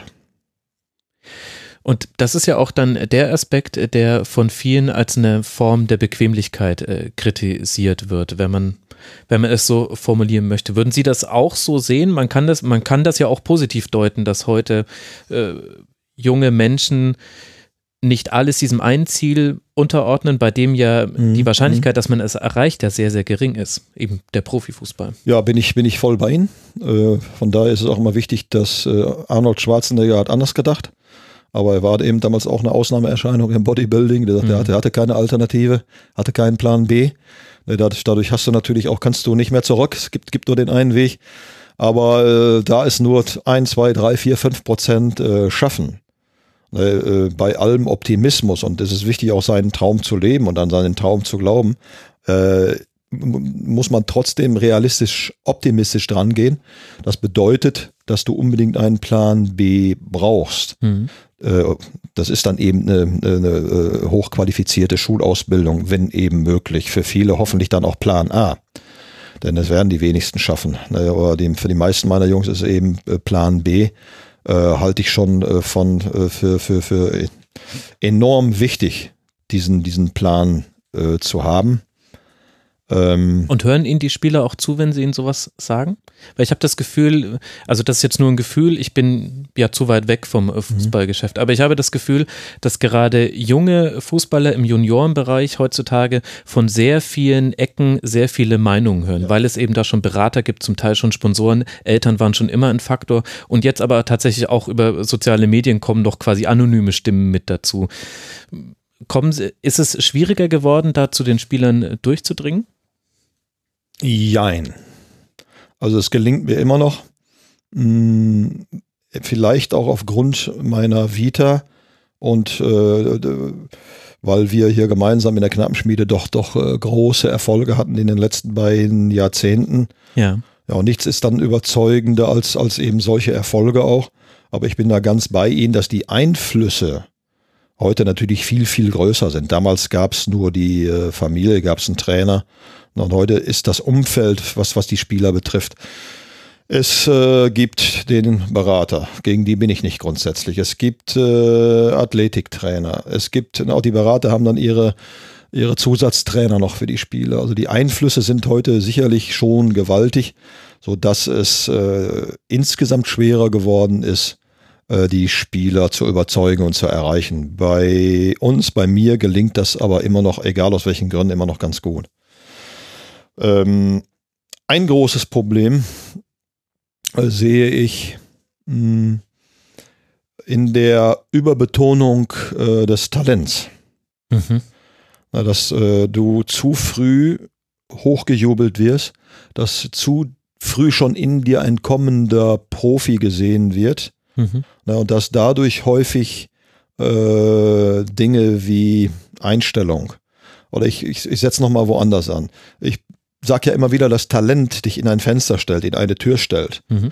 Aber dass erst Anstrengungsbereitschaft, äh, Einstellung, Charakter, Durchhaltevermögen, Willenskraft dich durch diese Tür hindurchbringen, äh, will heißen, dass du auch ein Talent dafür brauchst, dein Talent zu nutzen, dass du ein Talent dafür brauchst, Hindernisse und Widerstände zu überwinden. Und das ist vielleicht einer der Ansätze, wenn Sie mich mal später irgendwas anders fragen, warum wir hier doch ziemlich erfolgreich waren. Ja. Weil äh, ähm, ohne Anstrengungsbereitschaft, ohne all diese Dinge kommt hier bei mir keiner durch, keiner in den Profikader, weil das einfach nicht stabil genug ist. Mhm. Und wenn du, also wen die Götter zerstören wollen, wen die Medien zerstören wollen, den machst du ganz früh öffentlich zum Supertalent. Ja. Denn dann wird es doppelt und dreifach schwer. Und äh, das Schlimmste ist, wenn die Spieler dann selbst auch das vielleicht glauben. Sie haben geschrieben in Ihrem Buch, zu einem erfolgreichen Leben gehören für Sie fünf Eckpfeiler. Erstens Gesundheit, zweitens Familie, drittens Beruf, viertens Glaube bzw. Spiritualität und fünftens Finanzen. Theoretisch wären Sie ja eigentlich nur für einen dieser Punkte jetzt zuständig im Leben Ihrer Spieler, nämlich für den Beruf. Wie viel aus den anderen Lebensbereichen versuchen Sie denn da noch mitzugeben? Ja, zunächst mal ist ja, ist es ja selbstverständlich. Äh, und das ist, das, das ist auch sehr erfreulich, aber irgendwo für mich auch selbstverständlich, dass für jeden meiner Jungs, also wir führen äh, vor jeder Saison, meist im Trainingslager oder wenn wir danach bei Turnieren unterwegs, da haben wir viel Zeit, ein etwas längeres Einzelgespräch, wo mhm. ich dann auch ja mehr über den Menschen, über die Persönlichkeit, seine Herkunft, wie denkt er, wie tickt er, seine Ziele, Träume erfahren möchte. Oder ähm, kommt, kommt immer wieder raus, was ist für, wenn ich frage, was ist für dich das Allerwichtigste in deinem Leben? Das Aller, Allerwichtigste. Und dann kommt fast immer Familie. Ja. Und das ist gut so. Das freut mich, weil das nämlich ich das genauso sehe, weil das ist dein Stamm, da kommst du her. Oder auch später, wenn du dann äh, verheiratet bist, selbst eine Familie gründest. Das, das, das sind die Menschen, die immer zu dir halten, egal wie gut du spielst oder wie schlecht. Gesundheit der Baustein, das ist ja klar, dass sie das auch verstehen.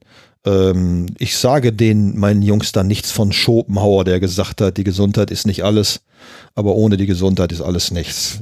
Mhm. Naja, aber es ist ihr Körper, ihr Körper ist ihr Kapital. Wenn du verletzt bist, spielst du nicht. Wenn du krank bist, spielst du nicht. Na, wenn du zu lange verletzt bist, krank bist, bist du weg vom Fenster. Also es ist ja klar, dass die Gesundheit ein ganz wichtiger Baustein ist. Mhm. Und da kann ich mit meiner Historie, glaube ich, echt ein Lied von singen. Ja. Ähm, dann ähm, ja, mit Spiritualität meine ich einfach Glaube.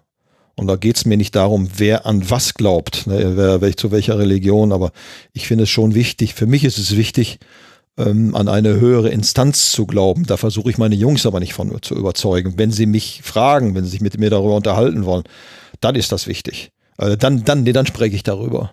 Mhm. Ja, und Finanzen habe ich ja auch selber erfahren. Ne, was das, wenn du verschuldet bist, das ist nicht schön. Mhm. Ne, und, aber irgendwo hängen die Dinge alle miteinander. Du kannst genauso wenig wie du Taktik, äh, Technik, Athletik, mentales Team zu sehr segmentieren solltest. Äh, das macht man ja heute auch nicht mehr unbedingt. Äh, wird aber immer noch ein bisschen getan. Kannst du diese Dinge, die gehören alle irgendwo zusammen für mich. Und das, mhm. diese fünf Säulen haben sich in meinem Leben, da haben mich zwar auch andere Menschen beeinflusst, aber die haben sich irgendwann bei mir so herauskristallisiert. Ja. Also wir haben schon gelernt, Sie lesen unheimlich viel. Ihr Buch ist auch voll von Motivationssprüchen und inspirierenden Anekdoten. Da sieht man, dass Sie auch eben viel aus diesen Büchern mitnehmen und dann äh, manches lassen Sie liegen und manches äh, nehmen Sie mit und einiges davon findet man dann auch in Ihrem Buch. Und Sie haben auch bei Ansprachen mit Ihren Spielern schon äh, in die Trickkiste gegriffen, mit goldenen Hanteln, mit zusammengebundenen Stöcken oder sogar einem lebendigen Hansen. Ja? Äh, zum Erfolg gibt es keine Tricks. Okay, ich wollte, mit Trickkiste meine ich die Zauberkiste. Nein, ich weiß natürlich, wie Sie es gemeint haben.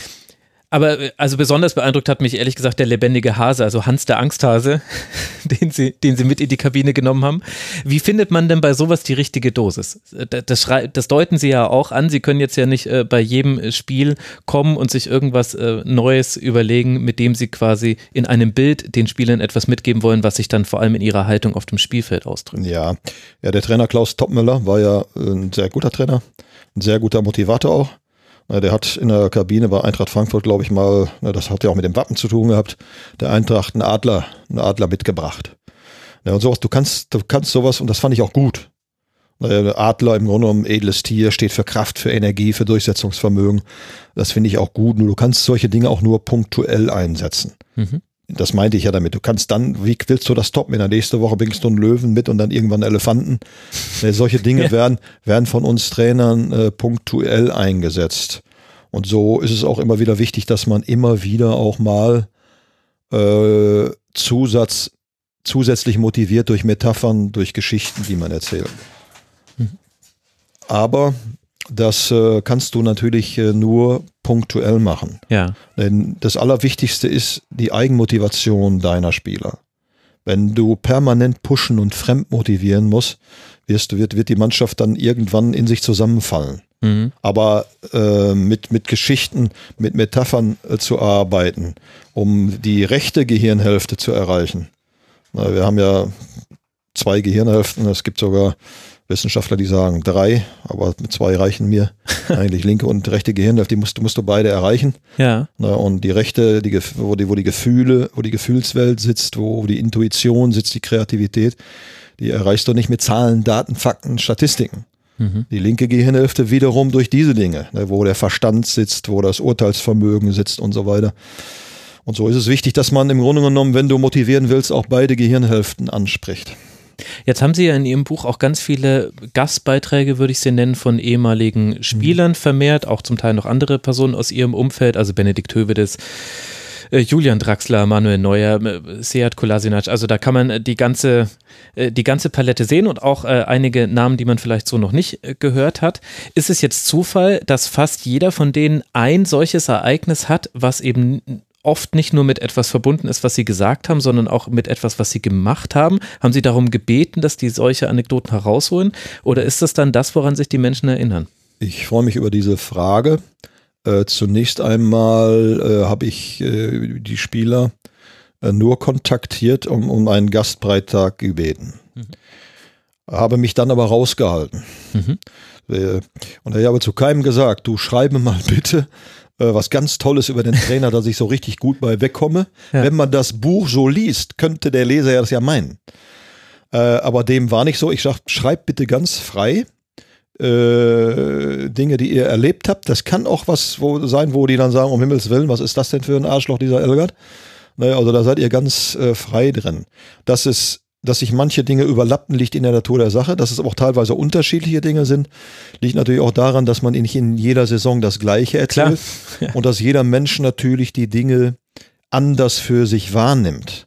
Der eine sagt vielleicht, pff, was soll der Quatsch jetzt, da kann ich gar nichts mit anfangen. Und für den, der andere sagt dann, boah, so wie mir so zum Beispiel dann sagt, so nach dem, in dem Spiel hätte ich, hätte ich die Welt, hätte ich, hätte ich Bäume ausreißen können. Ja. Das ist total individuell. Ne?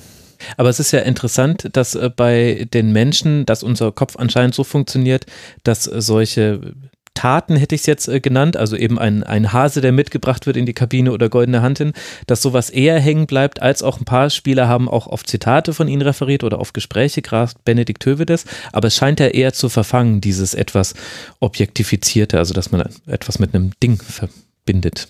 Ja, da ist ja auch jeder Mensch anders. Ne, der eine ist eher, eher äh, in Bildern, visuell, mhm. Und der andere ist eher auditiv, nimmt über die Ohren wahr. Das sind natürlich alles Rasenfunkhörerinnen und Hörer.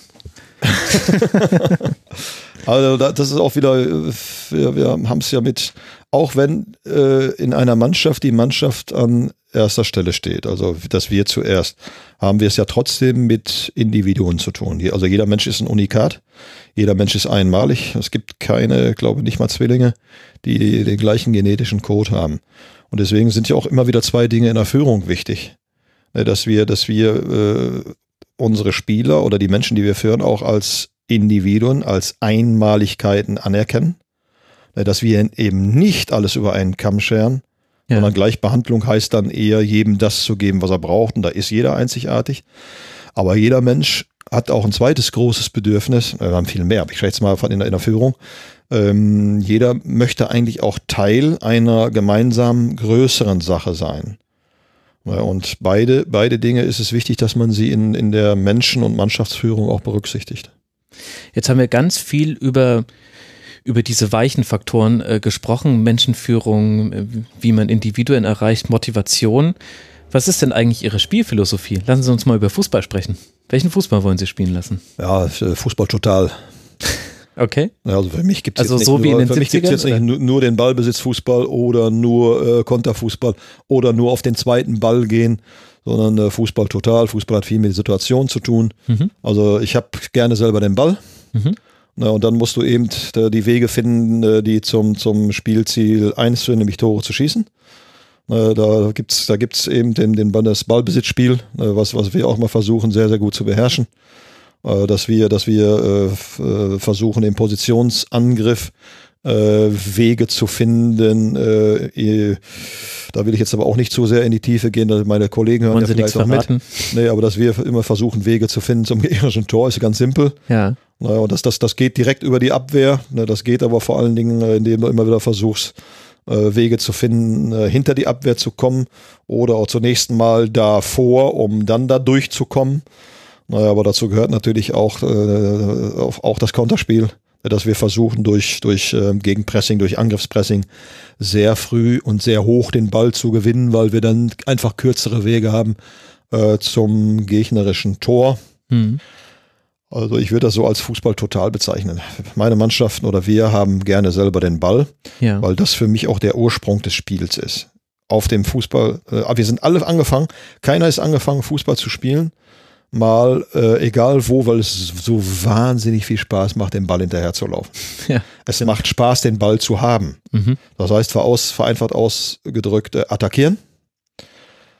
Wenn wir den Ball haben, das gegnerische Tor. Wenn der Gegner den Ball hat, den Ball, damit wir den so schnell wie möglich äh, wieder kriegen.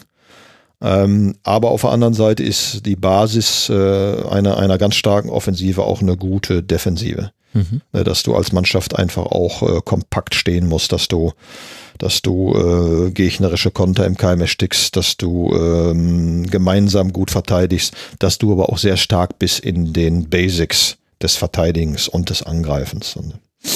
Also wenn ich ehrlich bin, überrascht mich die Antwort nicht. Sie wollen Tore schießen und sie wollen Tore verhindern. Ohne dass sie mir jetzt ihre geheimen Pläne hier offenbaren müssen, gibt es ja verschiedene Arten, das zu schaffen. Also es ah, gibt ist verschiedene ja nicht so geheim, Schulen, aber das ist ja schon, das alleine wäre da kann, da kann man ja nicht so ins Detail gehen. Das würde ja dann schon noch mal ein paar Stunden äh, dauern und äh, wir können ja kurze fünf Minuten. Sagen Sie mir mal, also es gibt ja verschiedene Schulen zum Beispiel des Ballbesitzfußballs. Es gibt das klare Positionsspiel, in dem der Ball rotiert, in dem das Bilden von Dreiecken wichtig ist. Das würde ich jetzt mal so als spanische Schule bezeichnen bisschen unscharf, kann man auch noch andere dazu rechnen, aber das ist, so eine Art und Weise des Ballbesitzfußballs. Dann gibt es ja auch den, den, den Ballbesitzfußball, der eher in der letzten Reihe den Ball hat, bis sich beim Gegner ein Raum öffnet, weil der Gegner im Verschieben nicht aufmerksam genug war und dann wird in diesen Raum reingespielt. Welche Philosophie verfolgen Sie da und ist die auch, steht die dann auch für Schalke 04 als Verein oder ist das jetzt einfach etwas, was Sie über die Jahre hinweg entwickelt haben? Ähm, es, geht, es geht im Fußball gar nicht so sehr, sagen wir mal, um Systeme. Mhm. Äh, moderner Fußball ist vollkommen systemunabhängig. Es geht im Fußball viel mehr um äh, Prinzipien. Und wenn, äh, wenn wir über die Offensive sprechen, äh, dann, dann geht es ja, geht's ja nur darum, wie kommen wir dahin. Da hatte ich ja gerade schon mal gesagt, der erste Ansatz ist natürlich der Ballgewinn um dann reinkontern zu können. Der Gegner, ja. Gegner ist offen, ist nicht formiert. Du musst also, du hast kürzere Wege zum Tor und du musst weniger Gegenspieler überwinden, ja. als wenn der Gegner formiert ist. Mhm. Und wenn du selber den Ball hast, na, dann äh, gehören so Dinge, gehören diese Prinzipien, aber nicht nur bei mir, die gehören einfach dazu. Es kommt natürlich darauf an, nicht nur Prinzipien zu haben, es kommt darauf an, sie zu trainieren und auch umzusetzen. Äh, solche Dinge wie eine gute Raumaufteilung zu haben. Ja da haben mich schon äh, die, die, sagen wir mal, die holländische Schule, die Cruyff-Schule, aber auch äh, die spanische Schule, Barcelona schon sehr geprägt. Ja. Äh, Das, das aber Dreiecksbildung, die Rautenbildung, gehen wir noch einen Schritt weiter, äh, von großer Bedeutung sind. Die, durch die Raute hast du, ähm, gehen wir doch ein bisschen ins Detail, hast du eben ähm, viele Dreiecke und optimale Zuspielwinkel. Je mehr Rauten, entsprechend mehr Dreiecke und Vor allem Zuspielwinkel fürs Direktspiel kann man dann. hast, hast du auf dem Platz, ja, aber ähm, was wir anstreben durch unser Spiel ist, wenn wir über die Kette spielen können, Mhm. das hat ja auch was mit dem Prinzip Packing zu tun, Mhm. dann haben wir den Gegner komplett ausgespielt. Dann machen wir das. Mhm. Aber wenn der Gegner fällt, und das machen die ja meistens dann, Ja, in dem genau. Moment, wo du diesen langen Ball ansetzt, äh, dann ist, dann, dann macht das keinen Sinn. Dann ergeben sich für dich aber wieder Räume, in denen die sich fallen lassen, zwischen den Linien. Also wir versuchen immer wieder äh, so schnell wie möglich und nicht durch so langen Ballbesitz Fußball. Manchmal brauchst du mehr Pässe dafür, zwischen die gegnerischen Linie zu kommen. Ja. Und wenn du da bist, dann hast du nur noch vier oder fünf. Je nach Viererkette, manchmal auch Dreierkette, Adi Hütter. Wenn die hochgeschoben sind, sind manchmal nur drei, dann hast du in den Halbraum etwas mehr Platz. Dafür hat er aber vorher zwei, die mit attackieren können im Mittelfeld. Dann, wenn wir da drin sind, na, dann haben wir schon mal was ganz Wichtiges erreicht. Und dann möchte ich, dass wir wellenförmig die Schnittstellen belaufen. Die Schnittstellen sind die, sind die äh, Abstände zwischen zwei Spielern Mhm. oder der Abstand zwischen Den einem Ketten- Außenverteidiger und der Außenlinie. Ja, okay. Mhm. Dass wir die dann äh, abgestimmt äh, belaufen, um dann, dann sind wir ja schon im letzten Drittel, um dann eben in die Box einzudringen, äh, innen oder außen, je nachdem. Je nachdem, wo sich Platz ergibt. Und Platz ergibt, das Tor steht in der Mitte, Mhm. kannst du auch über die Mitte, über die Mittelzone oder über die Halbräume anstreben, aber auch über die Flügel. Und wenn wir möchten immer möglichst über die Zentrale, geht aber nicht immer. Dazu Mhm. gehört dann eben eben auch eine gute Ballzirkulation. Du kommst nicht immer sofort zwischen die Linien oder dahinter. Ja. Du musst den Ball zirkulieren lassen. Dazu gehört es eben auch, den Gegner auf eine Seite zu locken, um dann die, Mhm. die Spielverlagerung einzuleiten auf die andere Seite.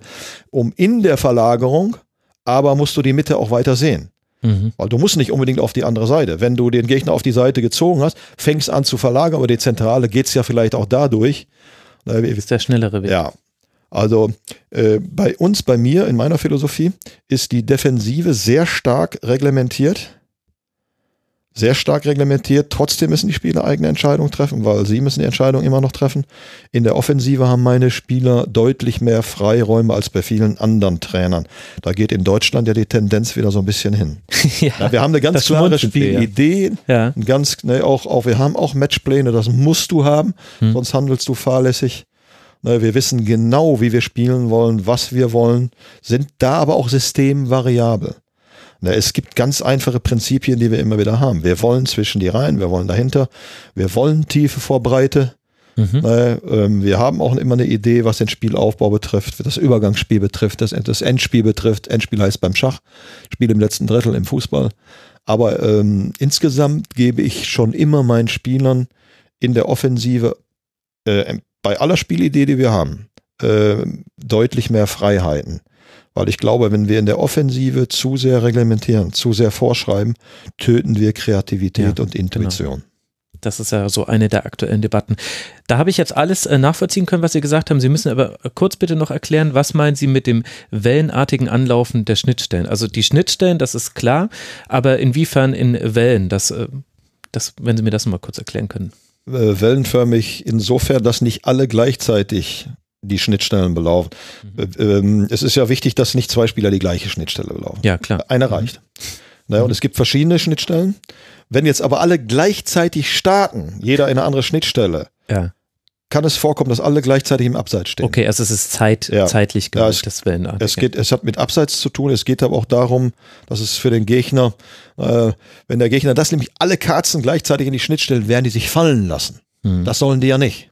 Genau. Äh, Wir wollen ja, wir wollen ja vor der gegnerischen Linie zum Beispiel frontal, parallel oder diagonal laufen, um dann reinzustarten. Hm. Machen das aber alle gleichzeitig. Der Gegner lässt sich Ja, fallen. ja. Oder bleibt stehen, sind alle abseits oder der Gegner lässt sich eben fallen. Es ist für den Gegner deutlich schwerer zu verteidigen, wenn du in sogenannten Wellen da rein startest. Okay. Kann man aber auch sagen, einer nach dem anderen.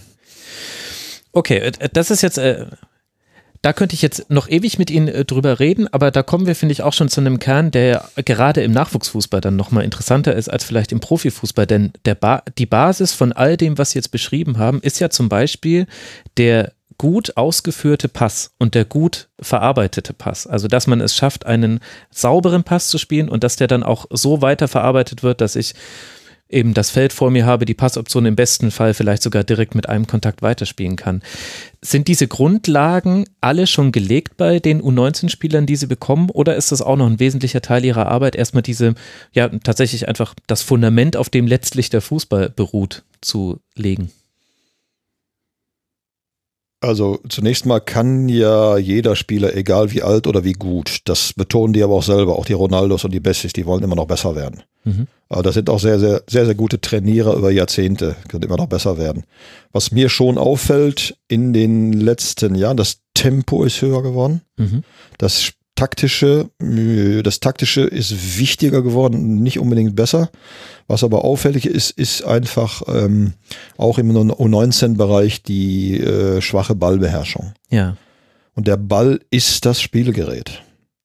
Der Ball ist das Spielgerät und das musst du zunächst einmal beherrschen. Erst dann werden alle anderen Dinge wichtig. Das genauso wichtig oder vielleicht, vielleicht sogar noch einen Tag wichtiger ist äh, das Spielverständnis, die Spielintelligenz, Entscheidungen zu treffen.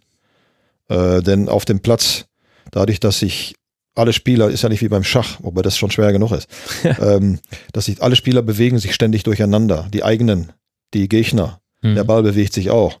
Und du musst erkennen, was da passiert. Mhm. Das meine ich dann auch mit, mit Spielverständnis, Spielintelligenz. Denn nur wenn du erkennst, was da auf dem Platz abgeht, was da passiert, und mit jeder Bewegung ist schon wieder alles anders, dann verstehst du ja das Spiel. Und nur wenn du das Spiel verstehst, kannst du eine optimale taktische Entscheidung treffen. Hammer wichtig. Spielverständnis, taktisches Verständnis, Spielintelligenz. Wenn ich jetzt aber den Ball nicht beherrsche, ich habe jetzt eine taktische Entscheidung getroffen, ja, also ich habe gesehen und ich habe verstanden und habe jetzt entschieden, womit ich ausführe, bin aber technisch zu schwach oder kann es nicht mit beiden Füßen, kann mhm. ich, kann ich kein Spitzenfußballer sein. Also was ich sagen will, dass Fußball eigentlich ein ganz einfaches Spiel ist, aber es auf ganz hohem Niveau zu spielen ist komplex und schwer. Und da müssen wir wieder hin. Da müssen wir wieder hin. Das muss selbstverständlich sein, dass ein U19er oder dass ein U17er, U15er mit dem Spielgerät umgehen kann. Weil wenn er das nicht kann und der Raum, Gegner-Zeitdruck wird immer größer, ja. dann wird er da oben nicht spielen können. Und da glaube ich einfach, dass, äh, dass Wege gefunden werden müssen, um wieder auf diese vermeintlichen 10.000 Stunden oder 10 Jahre zu kommen. Ich glaube, dass unsere Spieler die noch nicht haben. Ich hatte das aber damals. Weil ich auf der Straße jeden Tag stundenlang gekickt habe, mhm. weil ich Erfahrungen gesammelt habe. Und das äh, jetzt einfach nur so in den Raum zu werfen, hilft ja noch nicht. Ne, wir müssen es in Vereinstraining wieder reinbekommen, durch Zusatzschichten, durch Veränderungen vielleicht der Ansätze auch im Training. Aber wir brauchen natürlich auch wieder, wir, wir, wir kriegen ja Bolzplatz-Mentalität nur dadurch, dadurch, indem wir Ersatz schaffen dafür. Aber wir, sprechen schon lange darüber, ich spreche schon lange darüber. Ich jetzt habe jetzt auch mal von Oliver Bierhoff gehört äh, oder von Michael Schönweiz, auch vom DFB, die denken da schon so ähnlich. Äh, ein Ansatz wäre zum Beispiel, und ich glaube sogar, dass der praktikabel ist. Und das nicht nur die Leistungszentren, dass auch die kleinen Vereine, die kleinen Gemeinden, da sind oft so tolle Trainer mhm. und haben so oft so tolle Plätze.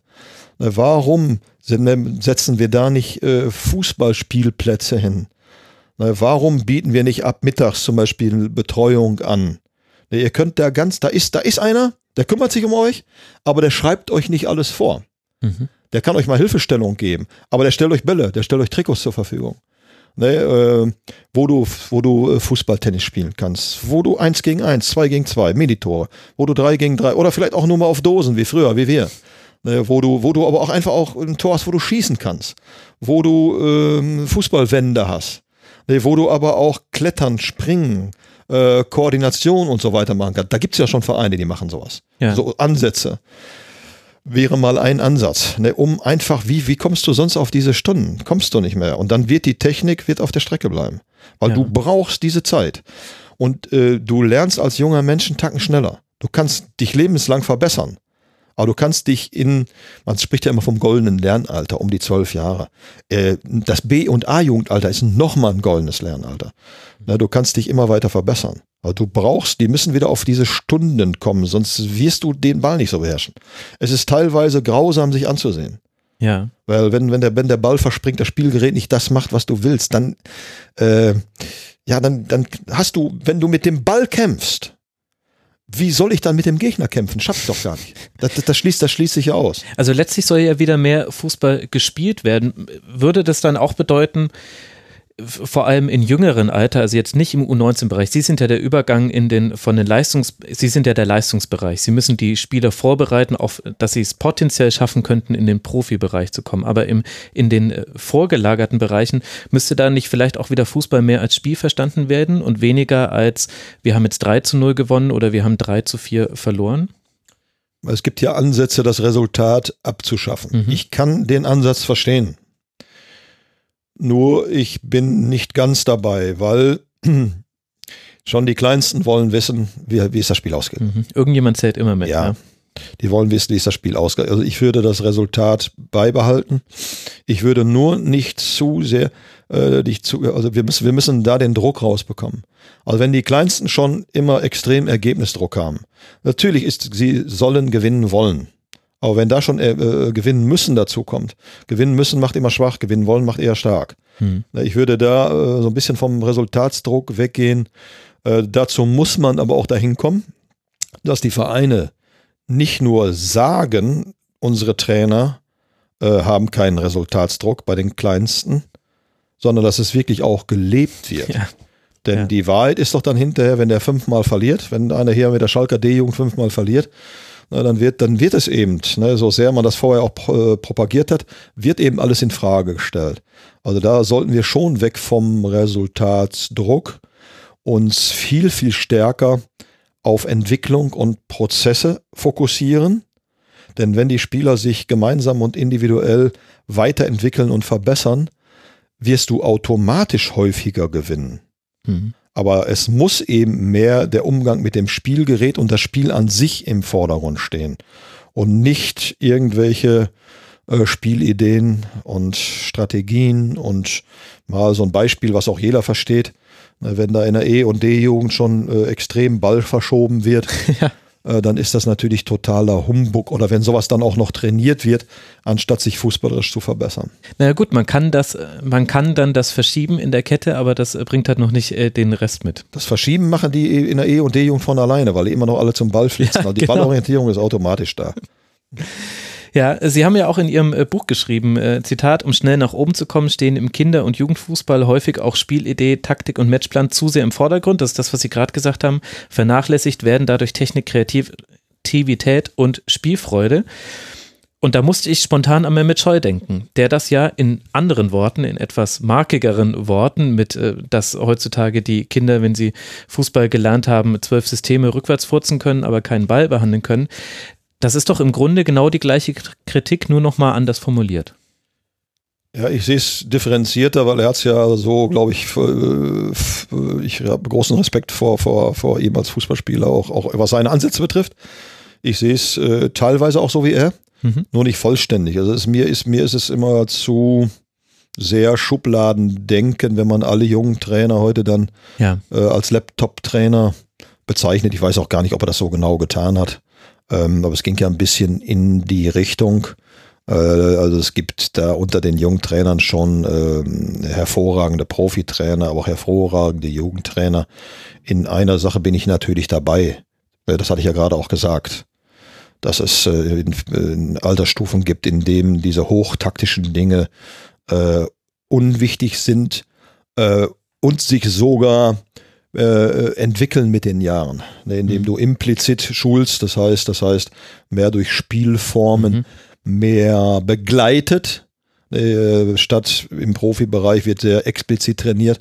Klar, ne, dass, also, dass, dass du da mehr, dass du da mehr coachen musst, ne, dass du mehr anleitest, dass du gar deine Vorstellung rüberbringst und äh, im, im Kinder- und Jugendbereich sollte mehr implizit trainiert werden, das heißt mehr begleitet äh, den Ball noch mehr in den Vordergrund stellen, über Spielformen Dinge anstreben, ihnen nicht alles vorgeben. Weil du, wenn du zum Beispiel das äh, Ein-Zwei-Kontaktspiel mal forcieren willst, muss man ja in den Altersstufen nicht unbedingt. Das ist nur ein Beispiel jetzt. Mhm. Na, dann kann ich auch Spielformen den Spielern an die Hand geben, wo das automatisch sich mhm. ergibt. Oder ich kann sagen, ich erwarte von euch, dass ihr mit ein, zwei Kontakten spielt. ja. Das ist dann wieder explizit. Ne? Also ja. mehr Freiheiten lassen, mehr Spielformen, mehr sogenannte Small-Sided Games hat extrem viele Vorteile. Ein großer Vorteil ist zum Beispiel, wird die Technik dann gleich wieder mit trainiert, mehr Ballkontakte. Elf gegen elf, sagen die Leute, die das, das untersucht haben. Ähm, zwei Ballkontakte vielleicht in einer Minute, wenn überhaupt. Ja. Äh, sechs gegen sechs, äh, vier, äh, vier gegen vier, äh, sechs Kontakte. Mehr Ballkontakte, mehr Entscheidungen treffen. Und wenn ich ein vier gegen vier spiele oder ein fünf gegen fünf, habe ich auch schon hochtaktische Dinge mit drin. Ja. Ne, wie zum Beispiel, was die Offensive betrifft, Dreiecksbildung, Rautenbildung, hat auch da Vorteile. Kann man sich aber gemeinsam erarbeiten. Ne, durch, durch, durch Guided Discovery, viele Fragen stellen. Also in vielen Bereichen bin ich da schon, äh, bin ich da sehr bei ihm, nicht in allen. Muss ja auch nicht sein. Und ist das eine Diskussion, die jetzt auf Ihrer Ebene der Trainer, Sie sind ja auch äh, sicher gut vernetzt, geführt wird? Denn ich habe das Gefühl, das poppt immer mal wieder so auf und das wird dann immer auch aufgehängt, äh, vor allem am Abschneiden der deutschen Vereine und der Nationalmannschaft. Und dann kommt auch ein Oliver Bierhoff und sagt, wir wollen jetzt mehr Bolzplatzmentalität, wir wollen Kreativität fördern, wir wollen wieder schnellere Spieler haben. Und dann wirkt das auf mich immer, als wäre dann damit die Diskussion, die eigentlich gar keine war, beendet. Und das, das, ja, das, das wird man sehen. Ja. Also ich hatte ein langes Gespräch, über zwei Stunden mit dem Michael Schönwald, mhm. Chefausbilder jetzt beim äh, DFB den ich äh, fachlich und, und menschlich auch sehr schätze. Also äh, die Ansätze, die finde ich schon hochspannend. Also ich bin jetzt, gehe jetzt nicht in allen Dingen mit. Zum Beispiel, wenn es um Resultate geht in verschiedenen Altersstufen. Hm. Aber es ist, glaube ich, ja auch zunächst mal auch äh, zur Diskussion gebracht worden. Das sind ja Ansätze, die Sie haben. Ich weiß nicht, inwieweit sie dann schon, schon beschlossen sind, letztlich was, was, was dann kommen wird. Aber ähm, in eins bin ich dabei, das müssen wir abwarten. Äh, Wissen ist wenig, Können ist König. An ihren Taten sollst du sie erkennen. warten, wa warten wir mal ab. Ja, ich, stelle mir da ehrlich gesagt immer eine übergeordnete Frage, wenn es heißt, es soll wieder mehr Kreativität im Fußball gefördert werden, dann bin ich mir so gar nicht, gar nicht so sicher, ob ich sage jetzt einfach mal der Deutsch, auch wenn es den Deutsch nicht gibt, aber Journalisten, Fans und zum Teil vielleicht auch Trainer, ob wir das überhaupt aushalten. Denn zur Kreativität gehören ja. ja. immer die Dinge, die nicht geklappt haben, genauso mit dazu. Also die drei ersten Pässe können fürchterlich schief gehen und alle im Stadion stöhnen auf. Und dann würde es ja aber bedeuten, dass wir alle wollen, dieser Spieler soll jetzt bitte nochmal den vierten Pass passieren, denn Kreativität ist, Kreativität ist ja nicht über 90 Minuten da. Kreativität sind einzelne Momente und ich weiß gar nicht, ob der Fußball, so wie er heutzutage analysiert und seziert wird, auch von Leuten wie mir im Rasenfunk, ob, ob das überhaupt noch eine Projektionsfläche ist, wo man das wirklich aushält, dass jemand kreativ ist, dass wir ihm auch mal zugestehen, dass er unkonventionelle Wege geht, auch wenn er die ersten viermal gegen die Tür läuft und beim fünften Mal geht er dann erst durch. Bin ich dabei, bin ich, bin ich voll bei Ihnen. Äh, es muss nach wie vor erfolgreich sein oder noch erfolgreicher. Und äh, wir müssen auch nicht alles verteufeln, denn, denn selbstverständlich gehört ein Matchplan heute, gehört eine Spielidee dazu.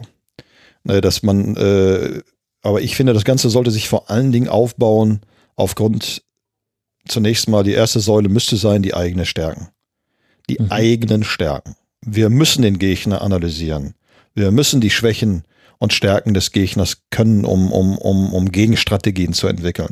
Aber ich halte es für viel wichtiger, was ist, wie spielen wir? Ne, was ist unser Spiel? Ne, was ist, ne, äh, wie wollen wir uns durchsetzen? Das hat natürlich mit den Stärken und Schwächen des Gegners auch zu tun. Ja. Ähm, das schließt sich aber nicht aus. Aber eins ist doch klar.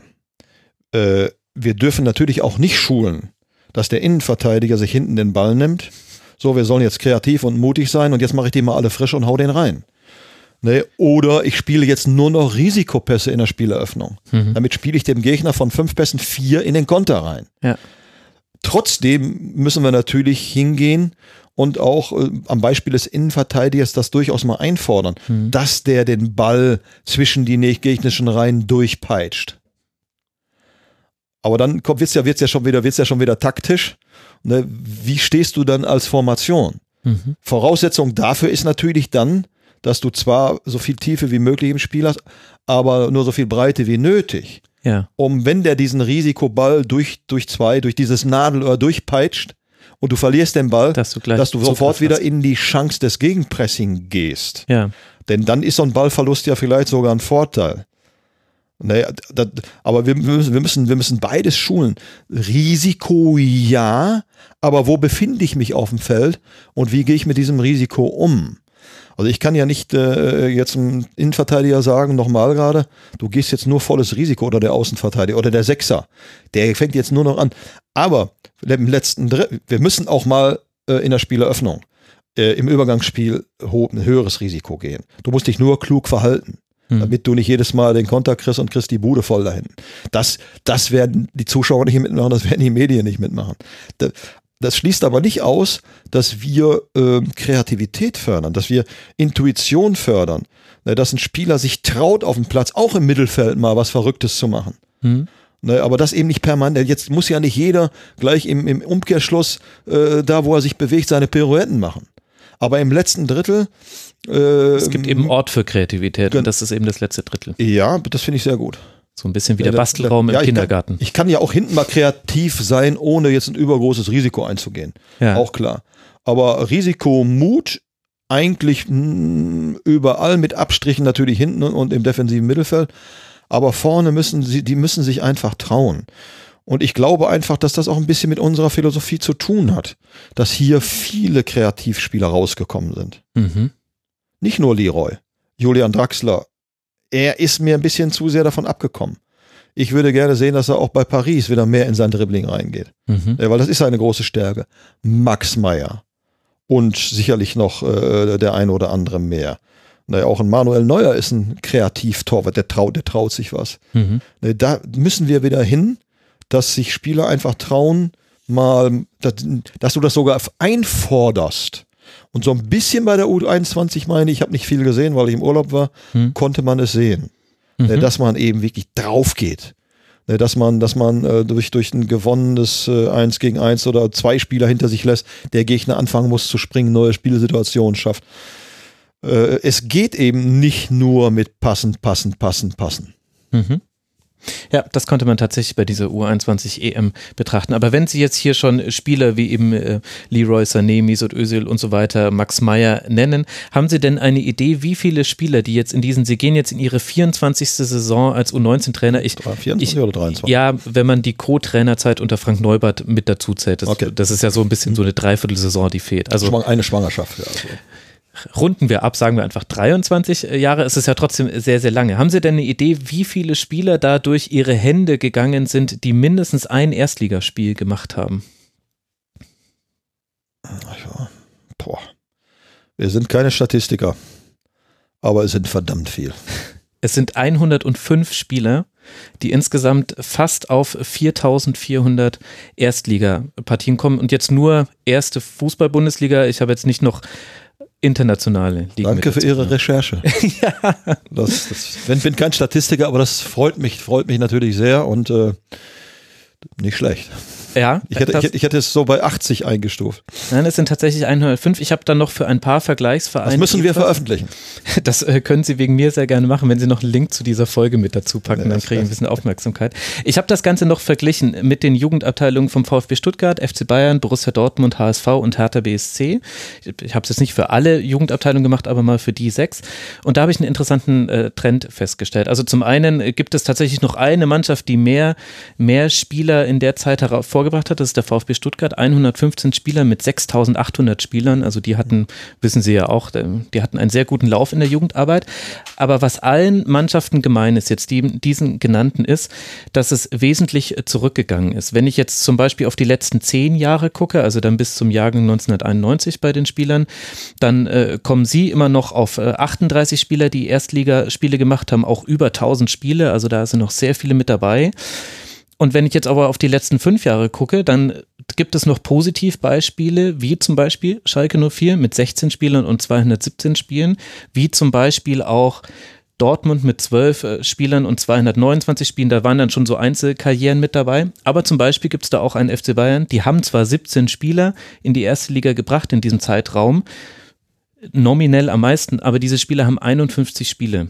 Habe ich das jetzt richtig verstanden, dass der Trend eher äh, unseren Weg der, verstärkt. Genau, der, der, Trend ist so, dass es bei allen Vereinen, auch, auch Schalke, zurückgeht, was, was die eingesetzten ähm, Spieler ähm, gibt, die eben durch die U19 gelaufen sind und dann in der ersten Liga debütiert haben. Und dass Schalke aber noch zusammen mit ich würde da jetzt den BVB dazu rechnen. Man kann, wenn man möchte, den VfB noch dazu rechnen. Da liegt es aber ehrlich gesagt an drei, vier Einzelkarrieren. Mhm. Ähm, aber Schalke ist noch eine der Vereine, der diesem Trend noch am ehesten widersteht dass er eben rückgängig ist. Aber bei allen Vereinen ist zu sehen, es geht zurück, dass eigene Jugendspieler entweder in der eigenen Mannschaft oder irgendwo beim Erstligateam Spielminuten bekommen. Woran würden Sie sagen, liegt das? Woanders kann ich, kann ich natürlich nicht einschätzen. Ähm, bei uns in den letzten Jahren, jetzt muss ich selber mal ein bisschen nachdenken und zurückgehen, waren es jetzt die letzten waren Kotucu, Bojelab, McKenny. Mhm. Ähm, sicherlich meiner Meinung nach, und ich darf das auch öffentlich kundtun oder habe ich schon immer getan, haben wir zu viele Eigengewächse abgegeben. Mhm. Die, äh, Noch im Status des Eigengewächses, oder? Ja, auch da, auch, auch da, auch danach. Mhm. Auch danach. Ähm, die aber alle natürlich schon in dieser, in dieser Statistik zu finden sind. Ne? Die, äh, so wie Tilo Kehrer und so weiter, die äh, nicht mehr bei uns spielen. Aber im Moment sind wir da noch ganz gut dabei. Wir haben, woanders kann ich das nicht einschätzen. Ich, ich werde werd gleich mal ein bisschen ausführlicher. Ja. Wir haben sicherlich da trotzdem in den letzten Jahren einiges geschafft mit den gerade genannten Spielern. Äh, haben wir da eigentlich unser Soll, wobei das ist schwierig, es gibt eben unterschiedliche Jahrgänge immer noch erfüllt haben allerdings in den letzten zwei, drei Jahren, ohne da jetzt irgendwo nachzukarten oder irgendjemand anzuprangern, da werde ich auch nicht äh, niemanden wörtlich nennen, äh, widerspricht unseren Prinzipien, haben wir etwas zu wenig getan. Mhm. Äh, wir haben uns zu sehr darauf verlassen, dass die auf die Draxlers Neujahrs, äh, die ja auch hier nach oben gekommen sind und haben aber zu wenig getan in Sachen Quereinsteiger. Mhm. Bei, äh, äh, von den anderen gab es noch jede Menge, Kahn, Eiern und, und, und. Quereinsteiger, Mesut Özil, äh, Seat Kolasinac, Wes McKenney. Da haben wir zu wenig getan. Da ist inzwischen aber die Bereitschaft wieder deutlich höher, mhm. Äh, mehr zu tun. Worauf ich hinaus will, alle, die mal Bundesliga gespielt haben, haben alle irgendwo mal vorher Jugend gespielt. Daraus ergibt sich für mich eigentlich, äh, ist eine ganz einfache Rechnung. Äh, irgendwo müssen die ja herkommen. Und dann ist es doch besser, wenn du sie selber ausbildest. Äh, ob von, ob sehr früh oder später dazu holst und ihnen dann den allerletzten Schliff gibst, das ist immer noch besser, weil erstens kostengünstiger. Mhm. Äh, zweitens ist die Identifikation mit Spielern, die aus den eigenen Reihen kommen, häufig noch mal ein bisschen größer. Es hat also nur Vorteile. Warum das rückläufig ist, weiß ich nicht. Ähm, bei uns wenn Sie mich jetzt fragen würden, warum, weshalb, einen Stein der Weisen habe ich nicht. Hm. Immer noch nicht gefunden. Ich weiß eher, dass ich nichts weiß. Äh, ich glaube aber, manchmal ist es so, weil wir sollten schon dazu stehen, bei aller Demut. Äh, wir sind da nicht besser oder erheben uns nicht über andere, weil andere bilden ähnlich oder genauso gut teilweise sogar besser aus. Aber wenn, eine andere Erklärung habe ich auch nicht. Wenn besondere Umstände und Menschen aufeinandertreffen, dann kann sowas mal passieren. Mhm. Schauen Sie mal, wenn Sie sich mit dem Beruf, äh, mit dem Buch, das werden Sie garantiert, vielleicht haben Sie sogar gelesen, von dem englischen Tischtennisspieler Bounce, das gibt es auch in Deutsch. Mhm. Der hat sich sehr stark mit Talent und so weiter befasst. Es ist immer wieder spannend, vielleicht schauen Sie mal rein, äh, dass es immer wieder Akademien gibt, wo erstaunlich viele, kann keiner so richtig erklären, gibt es nur Ansätze. Ja. Im Tischtennis gab es zum Beispiel eine Straße mal in England, wo mit Abstand die meisten Tischtennisspieler aus England herkamen. Ja. Sowas gibt es scheinbar auch im Fußball. Na gut, es gibt ja auch die berühmten goldenen Jahrgänge, wo dann mit einem Mal fünf Nachwuchsspieler auch im Profifußball landen und dann äh, kommt der nächste Jahrgang, wo dann wieder das Normale eintritt, nämlich dass es nur ein bis zwei vielleicht schaffen und dann wird das aber so interpretiert, als wäre einmal besonders gute Arbeit gemacht worden und einmal besonders oder nicht äh, ganz Ja, so ja. gute. Aber gut, da, da, da sind wir uns, glaube ich, sowieso beide einig, da müssen wir nicht äh, tiefer drauf eingehen. Aber was mich da interessieren würde, ist, eine Komponente gibt es natürlich, die sich jetzt in den letzten fünf bis vielleicht zehn Jahren verändert hat, nämlich es gibt ein paar neue, ja, neudeutsch würde man sagen, Player auf dem Nachwuchsmarkt. Also wir haben zum Beispiel mit der TSG aus Hoffenheim, wenn ich auf die äh, Spieler der letzten fünf Jahre blicke, muss ich die eigentlich mit berücksichtigen. Ist es eigentlich nicht ganz richtig, dass ich die hier rauslasse? Wir haben zum Beispiel mit Rasenballsport Leipzig ähm, einen neuen Player, der zwar aus der eigenen Jugend jetzt noch nicht so wahnsinnig viel in den Profifußball gebracht hat, aber da könnten wir ja dann die Jugenden, da können wir ja dann Liefering und Salzburg und so weiter, äh, müsste man da eigentlich mit in die Betrachtung mit einbeziehen. Was hat sich denn da verändert, jetzt wenn wir nur mal auf den Nachwuchsfußball in Deutschland gucken, in den letzten Jahren? Hat da so auch so ein Verein wie Schalke auch damit zu tun, dass es da jetzt einfach auch andere Konzepte gibt, andere Angebote und sich die die regionale Strahlkraft ein bisschen verschiebt? Und der Konkurrenzkampf war immer schon sehr groß. Auch in den Jahren, wo mehr Topspieler rausgekommen sind. Aber er hat sich definitiv natürlich nochmal verstärkt. Also der Kampf, es sind ja in erster Linie Menschen, das hört sich irgendwie schrecklich an, der Kampf um die Talente, der Wettbewerb um die Talente. Das Gebuhle. um aber, aber auch um Vereinserfolg, der hat sich natürlich nochmal deutlich verstärkt. Mhm. Einmal dadurch, dass äh, das Ausland auch verstärkt äh, in diesen Bereichen aktiv geworden ist, England, Frankreich, äh, wo man im Moment ja auch sehr erfolgreich ist, aber vor allen Dingen natürlich auch äh, national. Haben Sie ja gerade schon gesagt. Ja Vereine, die häufig gar nicht genannt werden, Wolfsburg im Jugendbereich. Ja, genau, Wolfsburg. Ja. Äh, Die durch die großen Leistungszentren, durch immer mehr Internatsplätze, die müssen natürlich auch gefüllt werden. Ne, Und Spieler werden teilweise immer früher auch in die Leistungszentren geholt, teilweise viel zu früh. Hat aber eben damit zu tun, dass die Vereine sagen, wenn wir es nicht tun, dann machen es die anderen. Da gibt's ja zu wenig Agreements dann in diesen Bereichen, was, was die Altersstufen betrifft. Aber Sie haben es gerade schon gesagt, äh, Hoffenheim ist dazugekommen, Leipzig ist dazugekommen, äh, mit, mit, mit äh, hervorragenden äh, Möglichkeiten, Infrastrukturen, aber auch mit, mit, äh, mit, mit, mit entsprechend interessanten Philosophien auch. Und das sind ja jetzt nur einige wenige. Wir könnten ja, glaube ich, noch, noch viel mehr nennen. Wir haben hier bei uns in der Gegend zum Beispiel auch äh, äh, MSV Duisburg, VfL Bochum. Nee, VfL Bochum, die jedes Jahr mitmischen, auch in der A- und B-Jugendbundesliga, die hervorragend ausbilden und die ja auch was zu bieten haben. Kein Bayern München, kein Borussia Dortmund, kein Schalke 04 ist ja der Nabel der Welt. Naja, da, und äh, das Angebot der Vereine ist erstklassig und äh, ja, da muss jeder Verein eben seinen eigenen Weg finden. Aber du hast eben nicht die Garantie, weil du das und das hast, dass du jetzt alle Spieler bekommst. Das ist, man muss sich da auch in anderen Dingen unterscheiden. Und da bin ich immer wieder für den, mögen andere aber auch tun, für den sehr, sehr ganzheitlichen Ansatz. Na, das, ähm, das äh, ist, ist definitiv kein Zufall, aber ich könnte es Ihnen jetzt auch nicht sagen im Detail. Ich habe auch nur Vermutung. Warum gelingt es uns hier immer wieder, dass Spieler sehr früh, das letzte Beispiel ist eben McKenny oder äh, Kurtucu als A-Jugendspieler und viele davor mehr, eine gute Rolle spielen können in der ersten Mannschaft. Jetzt ist es im Moment, im letzten Jahr natürlich leichter gewesen. Mhm. Ganz klar. Dann ist es in- in- dann, dann schwerer eben bei Bayern zu spielen auch. Aber warum haben es so viele geschafft? Da hat man ja selber auch nur Ansätze. Und sobald man dann nämlich meint, ah, wir haben es gefunden, dann ist man weg vom Fenster. Ja. Aber ich immer wieder der ganzheitliche Ansatz, immer wieder es ne, für die Spieler da sein, ihnen alles geben, was du hast. Äh, immer wieder auf allerhöchstem Niveau in sämtlichen Bereichen arbeiten und trainieren, ist selbstverständlich, aber auch immer wieder es ihnen schwer machen. Denn Arena zu spielen, Allianz Arena zu spielen oder in Dortmund oder in Leipzig zu spielen, ist sau schwer. Und wenn es vorher leicht war, wie willst du das Schwere denn dann schaffen? Mhm.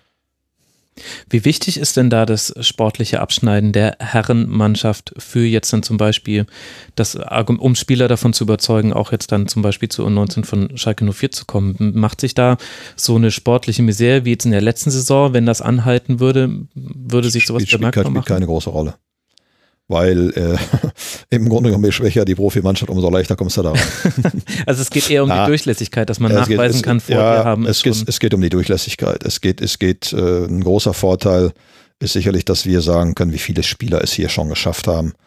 Und bei, nochmal bei aller Bescheidenheit, ein kleiner Vorteil bin ich dann auch noch da, betone aber immer wieder, dass die Knappenschmiede keine One-Man-Show ist. Wir haben viele sehr, sehr gute Mitarbeiter und Trainer. Hm. Aber äh, Liga-Zugehörigkeit könnte noch eine große Rolle spielen. Das ist die erste Liga vielleicht schon, schon, schon wichtig. Ähm, aber entscheidend ist, was ist da passiert in den vergangenen Jahren und wie will der Verein das auch weiterhin? Und äh, da ist sicherlich das Überzeugendste immer noch der Erfolg der letzten Jahre. Was ist da passiert? Mhm. Denn du kannst viel erzählen, aber das, das ist viel, viel wichtiger. Ja. Und das ist jetzt der heilige Gral. Da bin ich gespannt, ob Sie mir das jetzt erklären können.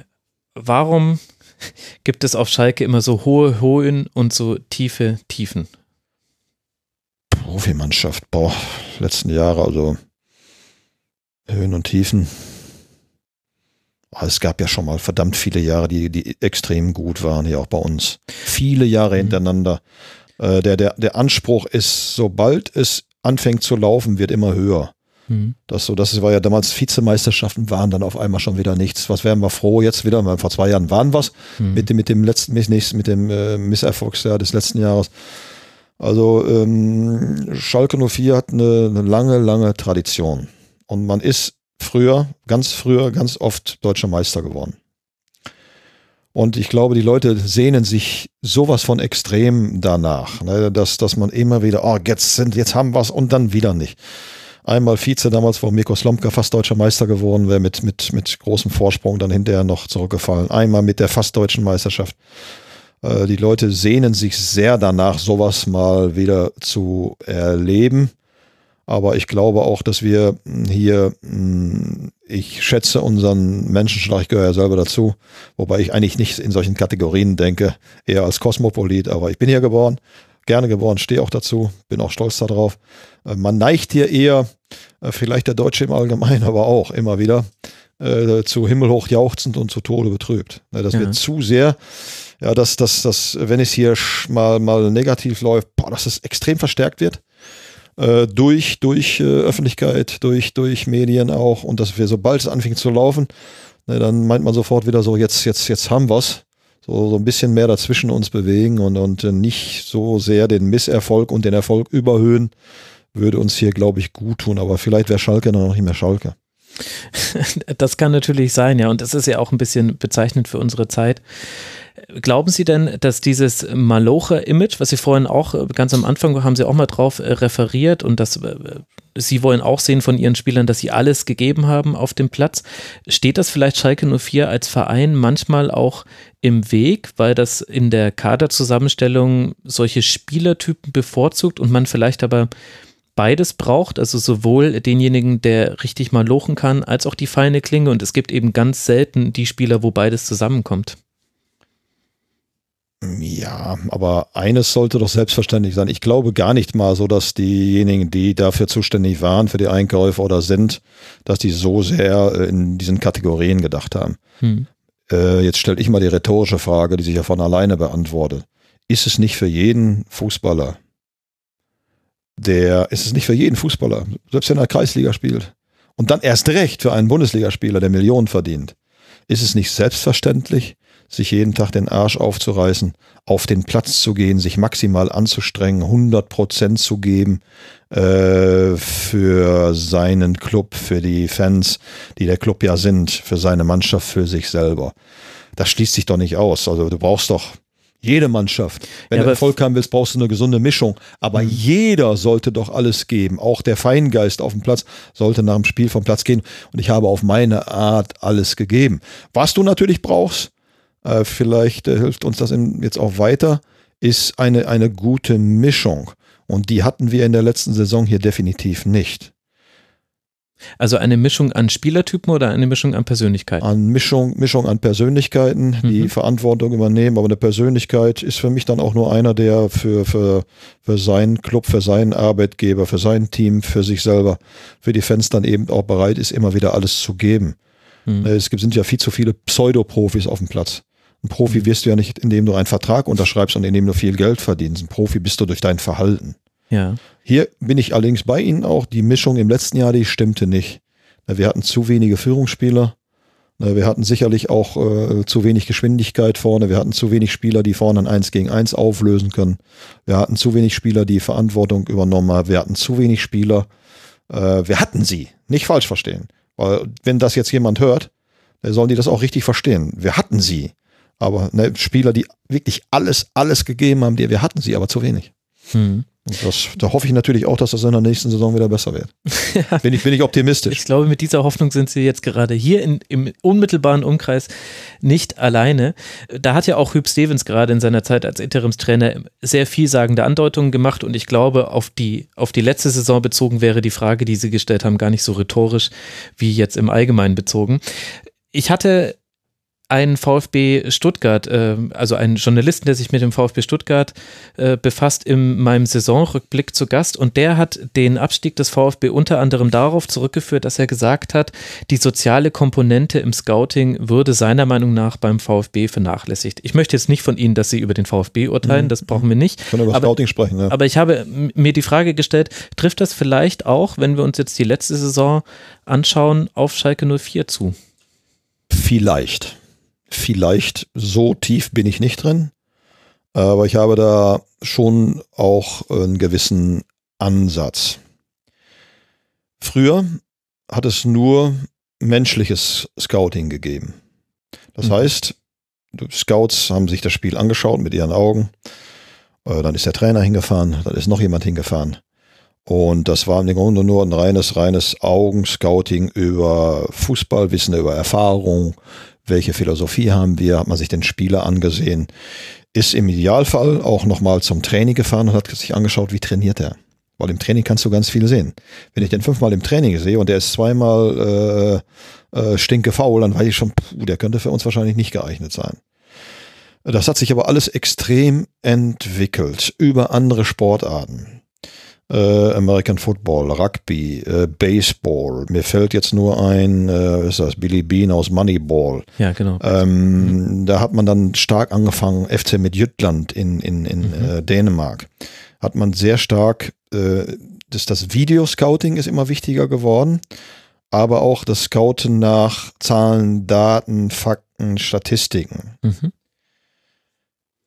wenn du, wenn du in der heutigen Zeit nur eins machst von diesen beiden Dingen, also Zahlen, Daten, Fakten, Statistiken, äh, und oder nur schauen, dann verhältst du dich dumm, weil du musst alle Ressourcen nutzen. Jetzt sage ich ja nur vielleicht. Und dann musst du die Dinge zusammenbringen. Hm. Der Mensch programmiert ja auch immer noch. Der bleibt immer noch das Wichtigste. Und du musst, du musst äh, Zahlen, Daten, Fakten, Statistiken unbedingt nutzen, sonst handelst du fahrlässig. Aber wenn dadurch der Mensch in seiner Beobachtung, in dem, was er sieht, also live, weil die Zahlen sehen nicht, was geht in dem Spieler vor. Ist der jetzt faul gerade? Oder wie haut er sich rein gegen den gegnerischen Spielmacher? Welche Körpersprache hat der gerade? Das kannst du nicht erfassen. Also du musst im Grunde genommen in einem gesunden, guten Scouting beides tun. Beide Ressourcen nutzen, die Maschine, die Zahlen, die Daten, die Fakten, aber auch den Menschen. Okay, und das ist dann quasi die Fußballpersönlichkeit und zu der gibt es ja aber auch noch eine Persönlichkeit, die sich auch neben dem Feld zeigt. Wie wichtig sollten dann im Scouting auch Einzelgespräche mit den Spielern sein oder eben dieses Kennenlernen? Ist das vielleicht noch so eine unterschätzte Fähigkeit, weil man sich heutzutage vielleicht an einem anderen Punkt schon für einen Spieler entscheidet und Das hat- dann in eine andere Art von Gespräch geht? Das hat Otto Rehagel ja mit seiner Beate damals schon immer vorbildlich gemacht, ne, dass die äh, alle Neuzugänge auch äh, persönlich kennengelernt haben. Mhm. Ich, ich hoffe, es machen heute, heute auch noch alle, weil letzt, letztendlich äh, ist äh, auch in diesem Bereich für mich äh, äh, Face-to-Face immer noch wichtiger als Facebook. Weil nur wenn ich Menschen in die Augen schaue, so wie jetzt bei Ihnen, ne, dann kann ich dann, wenn, wenn die Augen der Spiegel zur Seele sind, das kann ich nicht durch Zahlen, Daten, Fakten sehen. Das kann ich nur in einem persönlichen Gespräch, indem ich Fragen stelle, indem ich mich für ihn interessiere, da kommt dann schon einiges raus. Und wenn du erfahren bist und wenn du, wenn du eine gute Menschenkenntnis hast, dann spürst du schon, macht er dir was vor oder also die Persönlichkeit, der Charakter, äh, immer noch das Wichtigste. Das heißt jetzt nicht, nur, die müssen auf dem Platz schon Drecksäcke sein können. Aber ich finde, das ist nicht aus, sich ausschließend ein anständiger Mensch und ein guter Fußballer zu sein. Jetzt bekommen Sie ja zu dieser Saison hin, also in der letzten Saison war es so, dass Sie durch äh, eine Konstellation am letzten Spieltag, eine Niederlage von Köln, sind Sie noch auf den ersten Platz in der nee, A. Nee, durch einen Sieg von uns in Bochum. Genau, und Sie haben natürlich, das ist natürlich Ihr Dreh, aber es, dazu gehörte noch eine Niederlage vom ersten FC Aber ich sehe ich seh als Trainer natürlich. immer alle Spiele zusammen. Wer hat wie viele gewonnen? Wer hat unentschieden gespielt, wie viel? Und wer hat wie oft verloren? Okay, da möchte ich mich jetzt ehrlich gesagt auch gar nicht. Mich entscheidet sich ja nicht am letzten Tag. Auf jeden Fall, Sie sind dann äh, ins, äh, ins Halbfinale der A-Bundesliga gekommen, äh, da dann äh, gegen einen gewissen Verein aus der Nachbarschaft dann verloren und jetzt zur neuen Saison hin hat sich ein bisschen das umgesetzt, was Sie jetzt auch schon vorhin gesagt haben, wo Schalke ein bisschen nachlegen muss, nämlich auch Quereinsteiger zu ermöglichen. Also Sie haben jetzt eine ganze Reihe von Spielern mit dazu bekommen. Waren Sie dann zum Beispiel auch bei jedem der verpflichtenden Gespräche mit dabei, um die da kennenzulernen? Ja, selbstverständlich. Und wie verändert das Ihre Arbeit, wenn das nicht Spieler sind, wo Ihnen dann schon der U17-Trainer sagt, also ich habe den jetzt zwei Jahre bei mir gehabt, der tickt so und so, in den und den Bereichen müssten wir wahrscheinlich noch was tun. Wie verändert das Ihre Arbeit, jetzt mit so vielen Quereinsteigern in eine neue Saison zu gehen? Mm, es wird sehr spannend, weil in der Form hatten wir es noch nicht. Mhm. Muss ich aber noch ein bisschen weiter ausführen, oder das ist letztes Jahr die Westdeutsche Meisterschaft war überhaupt nicht zu erwarten, war mindestens so ein großer Erfolg wie die deutschen Meisterschaften 2006, 2012, 2015, weil wir hatten im letzten Jahr, und damit trete ich meinen Jungs überhaupt nicht zu nahe, weil die haben was Großartiges geleistet, hatten aber zwei sehr durchschnittliche Jahrgänge. Mhm. Da war der BVB äh, Köln und auch noch die eine oder andere Mannschaft mehr, also spielerisch individuell, individuell, individuell uns überlegen. Also das war eine großartige Leistung. Letztendlich haben wir ja mit dem ersten Platz in der Liga uns in der Liga vor dem deutschen Meister positioniert. Positiv gesehen. Mhm. Also war, die, war das Halbfinale für uns eigentlich schon, boah, haben wir ja nie mit gerechnet und haben das auch gut gemacht. Äh, letztendlich hat, äh, war Dortmund einen Tacken stärker, aber wir haben da schon recht gut mitgehalten. Ähm, und die sind ja hinterher auch verdient deutscher Meister geworden in Stuttgart. Und mhm. aber neue Saison. Wir haben ähm, zwei Dinge getan. Wir haben diesmal so viele Quereinsteiger geholt, nicht nur, weil wir wieder mehr Unterstützung haben, sondern weil es einfach nötig war und ist. Denn die beiden Jahrgänge, äh, der Jungjahrgang vom letzten Jahr, die werden ja jetzt in der neuen Saison Altjahrgänge. Mhm. Und der Jahrgang, äh, der jetzt hochkommt, also die neuen Jungjahrgänge, letztes Jahr B-Jugend, sind auch eher durchschnittlich. Sind schon gute Jungs dabei. Also auch da will ich keinem zu nahe treten. Wir halten viel von ihnen, aber deutlich schwächer als in den letzten 10, 12 Jahren. Oh, so lange. Mhm. Ja. Und von daher waren wir jetzt einfach in der Pflicht, auszugleichen. Mhm. Und auf der anderen Seite, das mussten wir tun, um äh, auch weiterhin äh, in, auf verschiedenen Ebenen mithalten zu können und auf der anderen Seite natürlich auch äh, um den einen oder anderen mehr zu haben, den wir über den Quereinstieg, es sind ja dann immer noch ein, zwei Jahre, da denke ich immer wieder Ösel, ähm, äh, Kolasinac und McKenny und es gibt mehr, äh, die später dazugekommen sind, dass wir dann auch da weiter dual, äh, erfolgreich dual fahren können. Nämlich mhm. Spieler, die schon lange bei uns sind und hochkommen und Spieler, die dazugekommen sind. Machen andere Vereine auch ist jetzt aber nicht äh, aus, aus einer neuen Philosophie geboren, sondern einfach den Umständen, äh, aus den Umständen entstanden, weil, weil, weil wir das äh, tun mussten.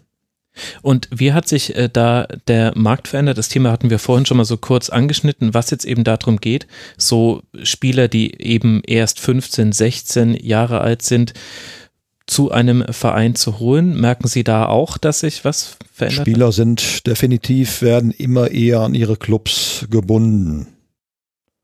Das äh, ist auch den, den, den, in, da bin ich nicht so genau drin in den Regularien, aber das ist den, den, den Auflagen auch äh, geschuldet. Ähm, das hat mit Ausbildungsentschädigungen zu tun, die inzwischen verstärkt gezahlt werden müssen. Das macht auch Sinn.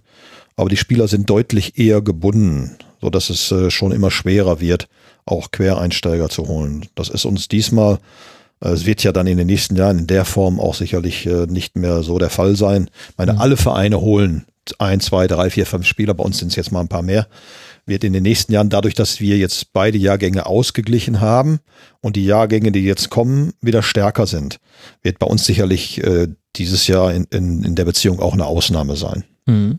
Verfolgen Sie solche journalistische Berichterstattung, wie Sie zum Beispiel die Football Leagues zutage gefördert haben, dass man gesehen hat, äh, bei Spielern, die minderjährig sind, darf ja noch äh, kein Geld anteilig am Berater fließen und dann konnte aber nachgewiesen werden, dass es da Abmachungen gibt oder Konstellationen, in denen man das dann zum Beispiel über einen Job, den man dann einem der Elternteile vermittelt, ähm, auffängt oder zum Beispiel, dass man sagt, am 18. Geburtstag gibt es auf einmal eine Überweisung oder dass es auch ganz andere Modelle gibt, wie zum Beispiel Manchester City, die sich eine Jugendschule in eine Fußballschule in Afrika quasi so zu eigen gemacht haben, dass jeder, der aus dieser Schule rausgeht, dass Manchester City mehr oder minder über dessen fußballerisches Schicksal verfügen kann. Verfolgen Sie solche Berichterstattungen und glauben Sie, dass man da von Seiten der Verbände mehr reglementieren müsste? Es geht ja hier um junge Menschen. Ja, es ist, äh, kommt immer darauf an, welche Interessen. Das, das Interesse des einzelnen Menschen oder des Menschen sollte immer an erster Stelle stehen. Hm. Aber auch häufig stehen Machtinteressen darüber, äh, Institutionen darüber, dass das, das verfolge ich schon. Äh, sprechen Sie auf was Bestimmtes an? Naja, zum Beispiel eben diese Fußballschule von Manchester City. Es gab jetzt äh, im, im Zuge ähm, von Kai Havertz wurde da eben zum Beispiel so eine Überweisung ähm, fällig, ohne dass ich jetzt die Originaldokumente natürlich gesehen hätte. Ich gebe da jetzt nur die Berichterstattung des Spiegels wieder. Aber wir hatten eben solche Fälle auch innerhalb Deutschlands. Auch zum Eintracht Frankfurt wurde da auch fast schon in Anführungszeichen Opfer eines solchen Falles, weil ihnen auch ein Spieler vermittelt wurde, bei dem äh, im Hintergrund dann äh, Geld floss, was aber der Verein erst im Nachhinein Nachhinein wo, wo fließt denn kein Geld? Sagen Sie mir mal einen Verein in Deutschland, wo kein Geld fließt, der dann ein Leistungszentrum hat oder der Bundesliga ist. Naja, wenn Sie jetzt einen 16-jährigen Spieler von wo auch immer zu Schalke holen, dann sollte ja da erstmal kein Geld fließen.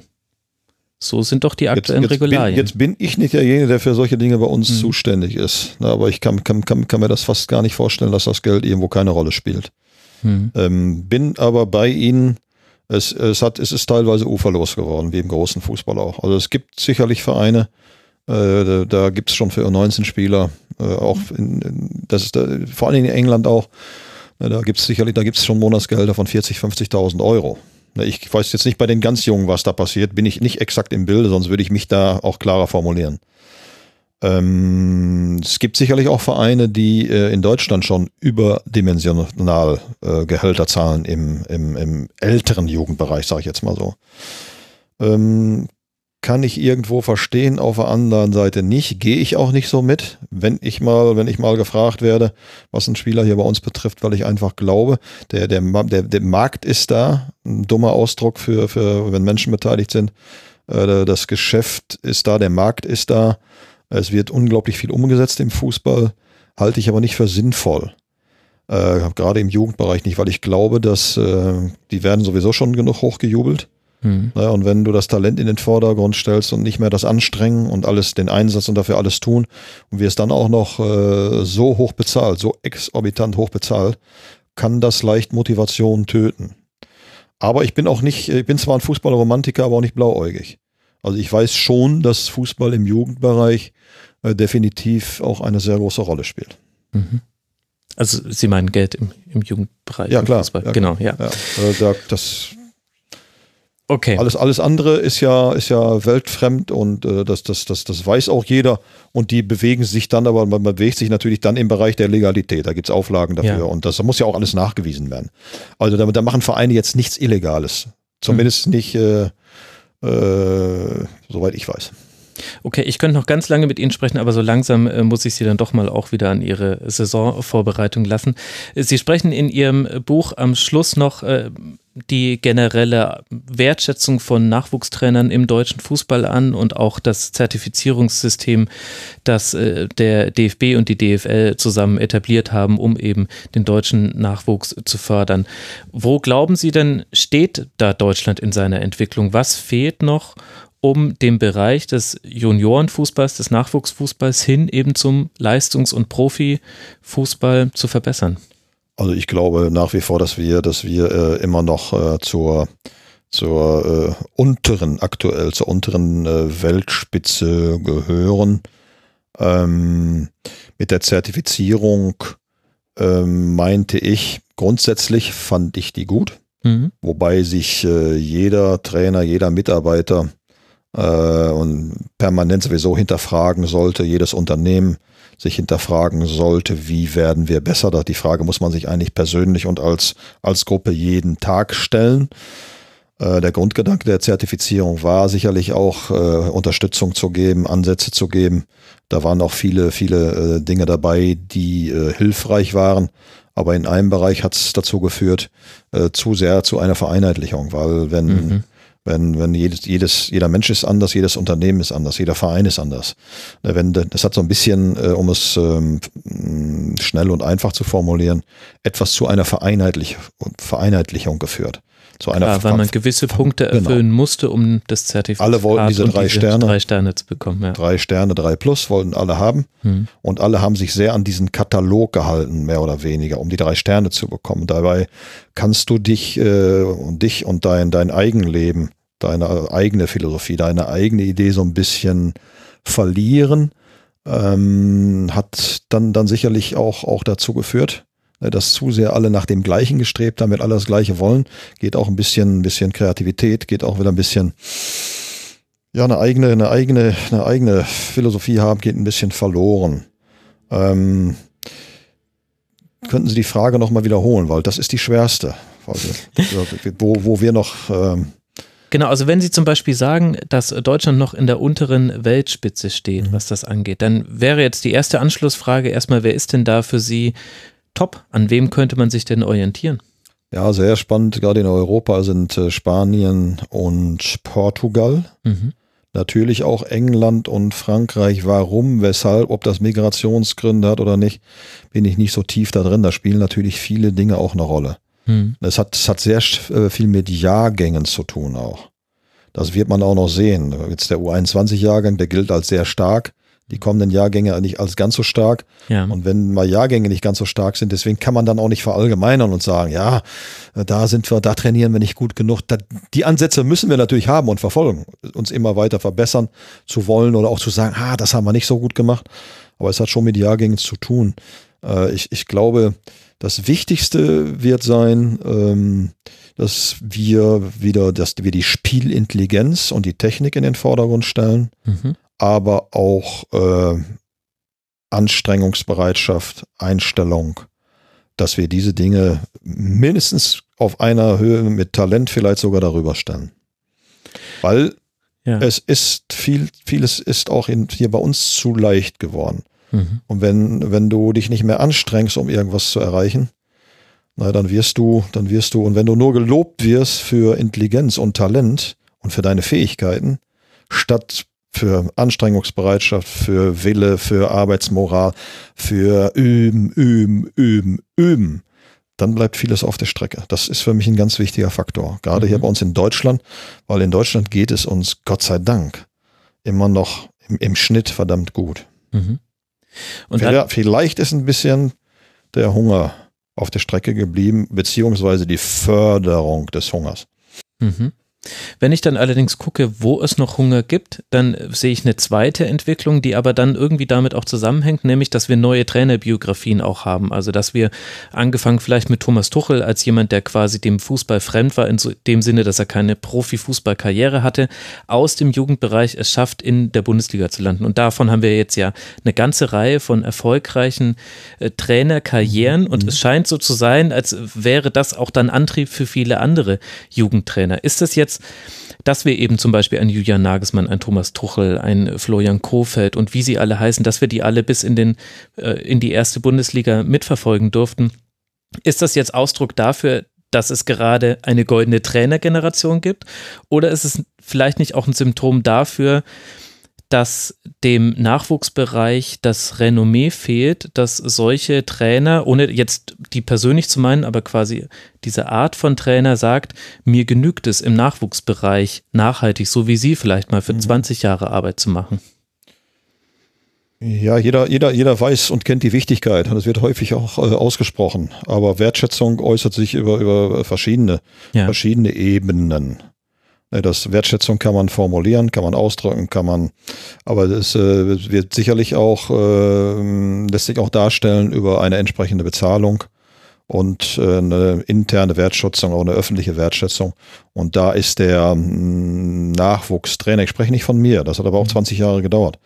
Ähm, mhm bis ich mich mal aus dem Radar schäme. Aber das war ja gewollt. Also das ist ja keine Klage, äh, bis, bis du da mal. Naja, aber äh, auch bei Ihnen wollte Rudi Assauer damals äh, das Gehalt wieder reduzieren, als Sie nach Ihrer ja, Co-Trainer-Tätigkeit ja. wieder als U19-Trainer angefangen haben. Da haben Sie sich dann äh, gegen verwehrt, aber das zeigt ja quasi die Denke, dass eben dieser Job weniger wert ist, tatsächlich finanziell ja, gesprochen. Ist so, das, das ist so, das ist so. Ich kenne ich, ich kenn ja da auch so ein bisschen die, äh, die ähm, läufigen Zahlen äh, das ist äh, definitiv so. Ähm, auf der anderen Seite, ein Grund ist natürlich der finanzielle Aspekt, dass viele heute ganz schnell nach oben wollen, weil die Fleischstöpfe, die sind nur oben und es wird eben dem Profibereich äh, exorbitant bezahlt. Und das ist ja auch verständlich. Geld ist flüssige Energie, betone ich ja immer wieder. Äh, muss aber, sollte nicht an erster Stelle stehen im Leben, ist aber wichtig. Deswegen kann ich das auch nachvollziehen. Und viele streben dann eben auch sehr schnell auch in die Öffentlichkeit, mhm. Äh, weil du dann eben die entsprechende Aufmerksamkeit medial, die entsprechende Wertschätzung eben bekommst. Deswegen kann ich das nachvollziehen, äh, dass viele Trainer das machen. Das muss aber jeder für sich selber entscheiden. Naja, aber die Wertschätzung nochmal ist, ist nach wie vor nicht stark genug ausgeprägt. Da kann man drüber reden, häufig wird es formuliert, aber man kann es auch zeigen durch sein Verhalten, indem die Vereinsbosse äh, sich entsprechend verhalten. Oder kann man sich was einfallen lassen. Das ist nicht immer nur finanzielle, äh, nicht nur die finanzielle Schiene. Ähm, es sind viele Trainertalente dabei, große Talente, auf die Sie jetzt genannt haben, plus auch der ein oder andere mehr. Das ist richtig so. Und die sind auch richtig gut. Das, was ihnen fehlt, ist Erfahrung. Ja. Und Erfahrung kriegst du nur durch Erfahrung. Und deswegen muss jeder Verein sich das sehr, sehr genau überlegen. Weil, ne, hole ich, hol ich einen dieser hochtalentierten jungen Trainer, dann weiß ich aber auch, dann weiß ich, was der hat, weiß aber auch genau, was er nicht hat. Und schwierige Situationen, für schwierige Situationen, wenn es richtig, richtig schwer wird, brauchst du Erfahrung. Aber Sie würden ausschließen, dass wir Sie nochmal als Cheftrainer in der Bundesliga sehen. Sie hatten ja zweimal die Möglichkeit nach Slomka und nach Di Matteo und beide Male haben Sie gesagt, nein, danke. Ausschließen würde ich das nicht. Äh, ist Im Moment ist es aber nicht in, ist es nicht in meinem Lebensplan. naja, aber ähm, aus, ausschließen definitiv nicht. Ich betone ja immer wieder, dass ich mich, dass ich das, was ich mache, sonst könnte ich das auch nicht so lange. Nee, das, das, das können sie nicht so lange. Ein Job, der so viel, ähm, sagen wir, jetzt mache ich das bis zur Rente und, und, und, und bin froh, wenn das endlich vorbei ist. Da verstehe ich viele Menschen. Es kommt ja auch darauf an, in, in welcher Zeit ist man groß geworden und ja. wie waren die Lebensumstände und, und, und. Äh, aber im Moment würde ich es eher noch so sehen, dass ich für mich den größeren Sinn in meiner jetzigen Aufgabe sehe. Da bin ich dann ganz bei Viktor Frankl, einer der größten Psychologen aller Zeiten ich glaube, es war der Begründer der Logotherapie, mhm. der dann der gesagt hat, der Mensch wird nur etwas durch die Aufgabe, die er zu der Seinen macht. Heißt aber nicht, dass ich irgendwann nicht mal sage, pff, also ausschließen tue ich es nicht. Sehr gut. Jetzt habe ich mein Aufmacherzitat. Nein, Quatsch. So funktioniert der Rasenfunk nicht. Herr Elgert, ich danke Ihnen sehr. Gib alles nun nie auf. Die Erfolgsstrategien vom Trainer der Weltstars ist das Buch, was Sie geschrieben haben, zusammen mit dem Journalisten Kai Psotter. Es ist erschienen im Ariston Verlag und hat uns unter anderem dieses schöne Gespräch beschert. Vielen Dank, Herr Elgert. Ja, ich bedanke mich bei Ihnen für das, für das spannende Gespräch. Viele schwierige Fragen. Aber das ist ein bisschen mein Markenzeichen. Das, das, sollte, das, das sollte auch so sein. Und äh, ich kann Ihnen eins sagen, das hat mich richtig gefordert. Danke, danke auch dafür. okay. Das äh, freut mich und danke, dass wir hier in Ihre Kabine rein durften. Bis auf bald mal hoffentlich. Ja, alles Gute und nochmals herzlichen Dank Ihnen. Nur für Ihre Zukunft das von Herzen das Allerbeste. Dankeschön. So endet unser Gespräch mit Norbert Elgert. Wir hoffen, ihr hattet euren Spaß an dieser Unterhaltung. Lasst uns gerne Feedback da unter mitmachen.rasen.de oder über alle sozialen äh, Kanäle, die euch so zur Verfügung stehen. Ihr könnt natürlich auch an der Verlosung teilnehmen, solltet ihr Supporterin oder Supporter sein oder vielleicht in unsere anderen Formate reinhören. Es gibt noch die Rasenfunk-Schlusskonferenz.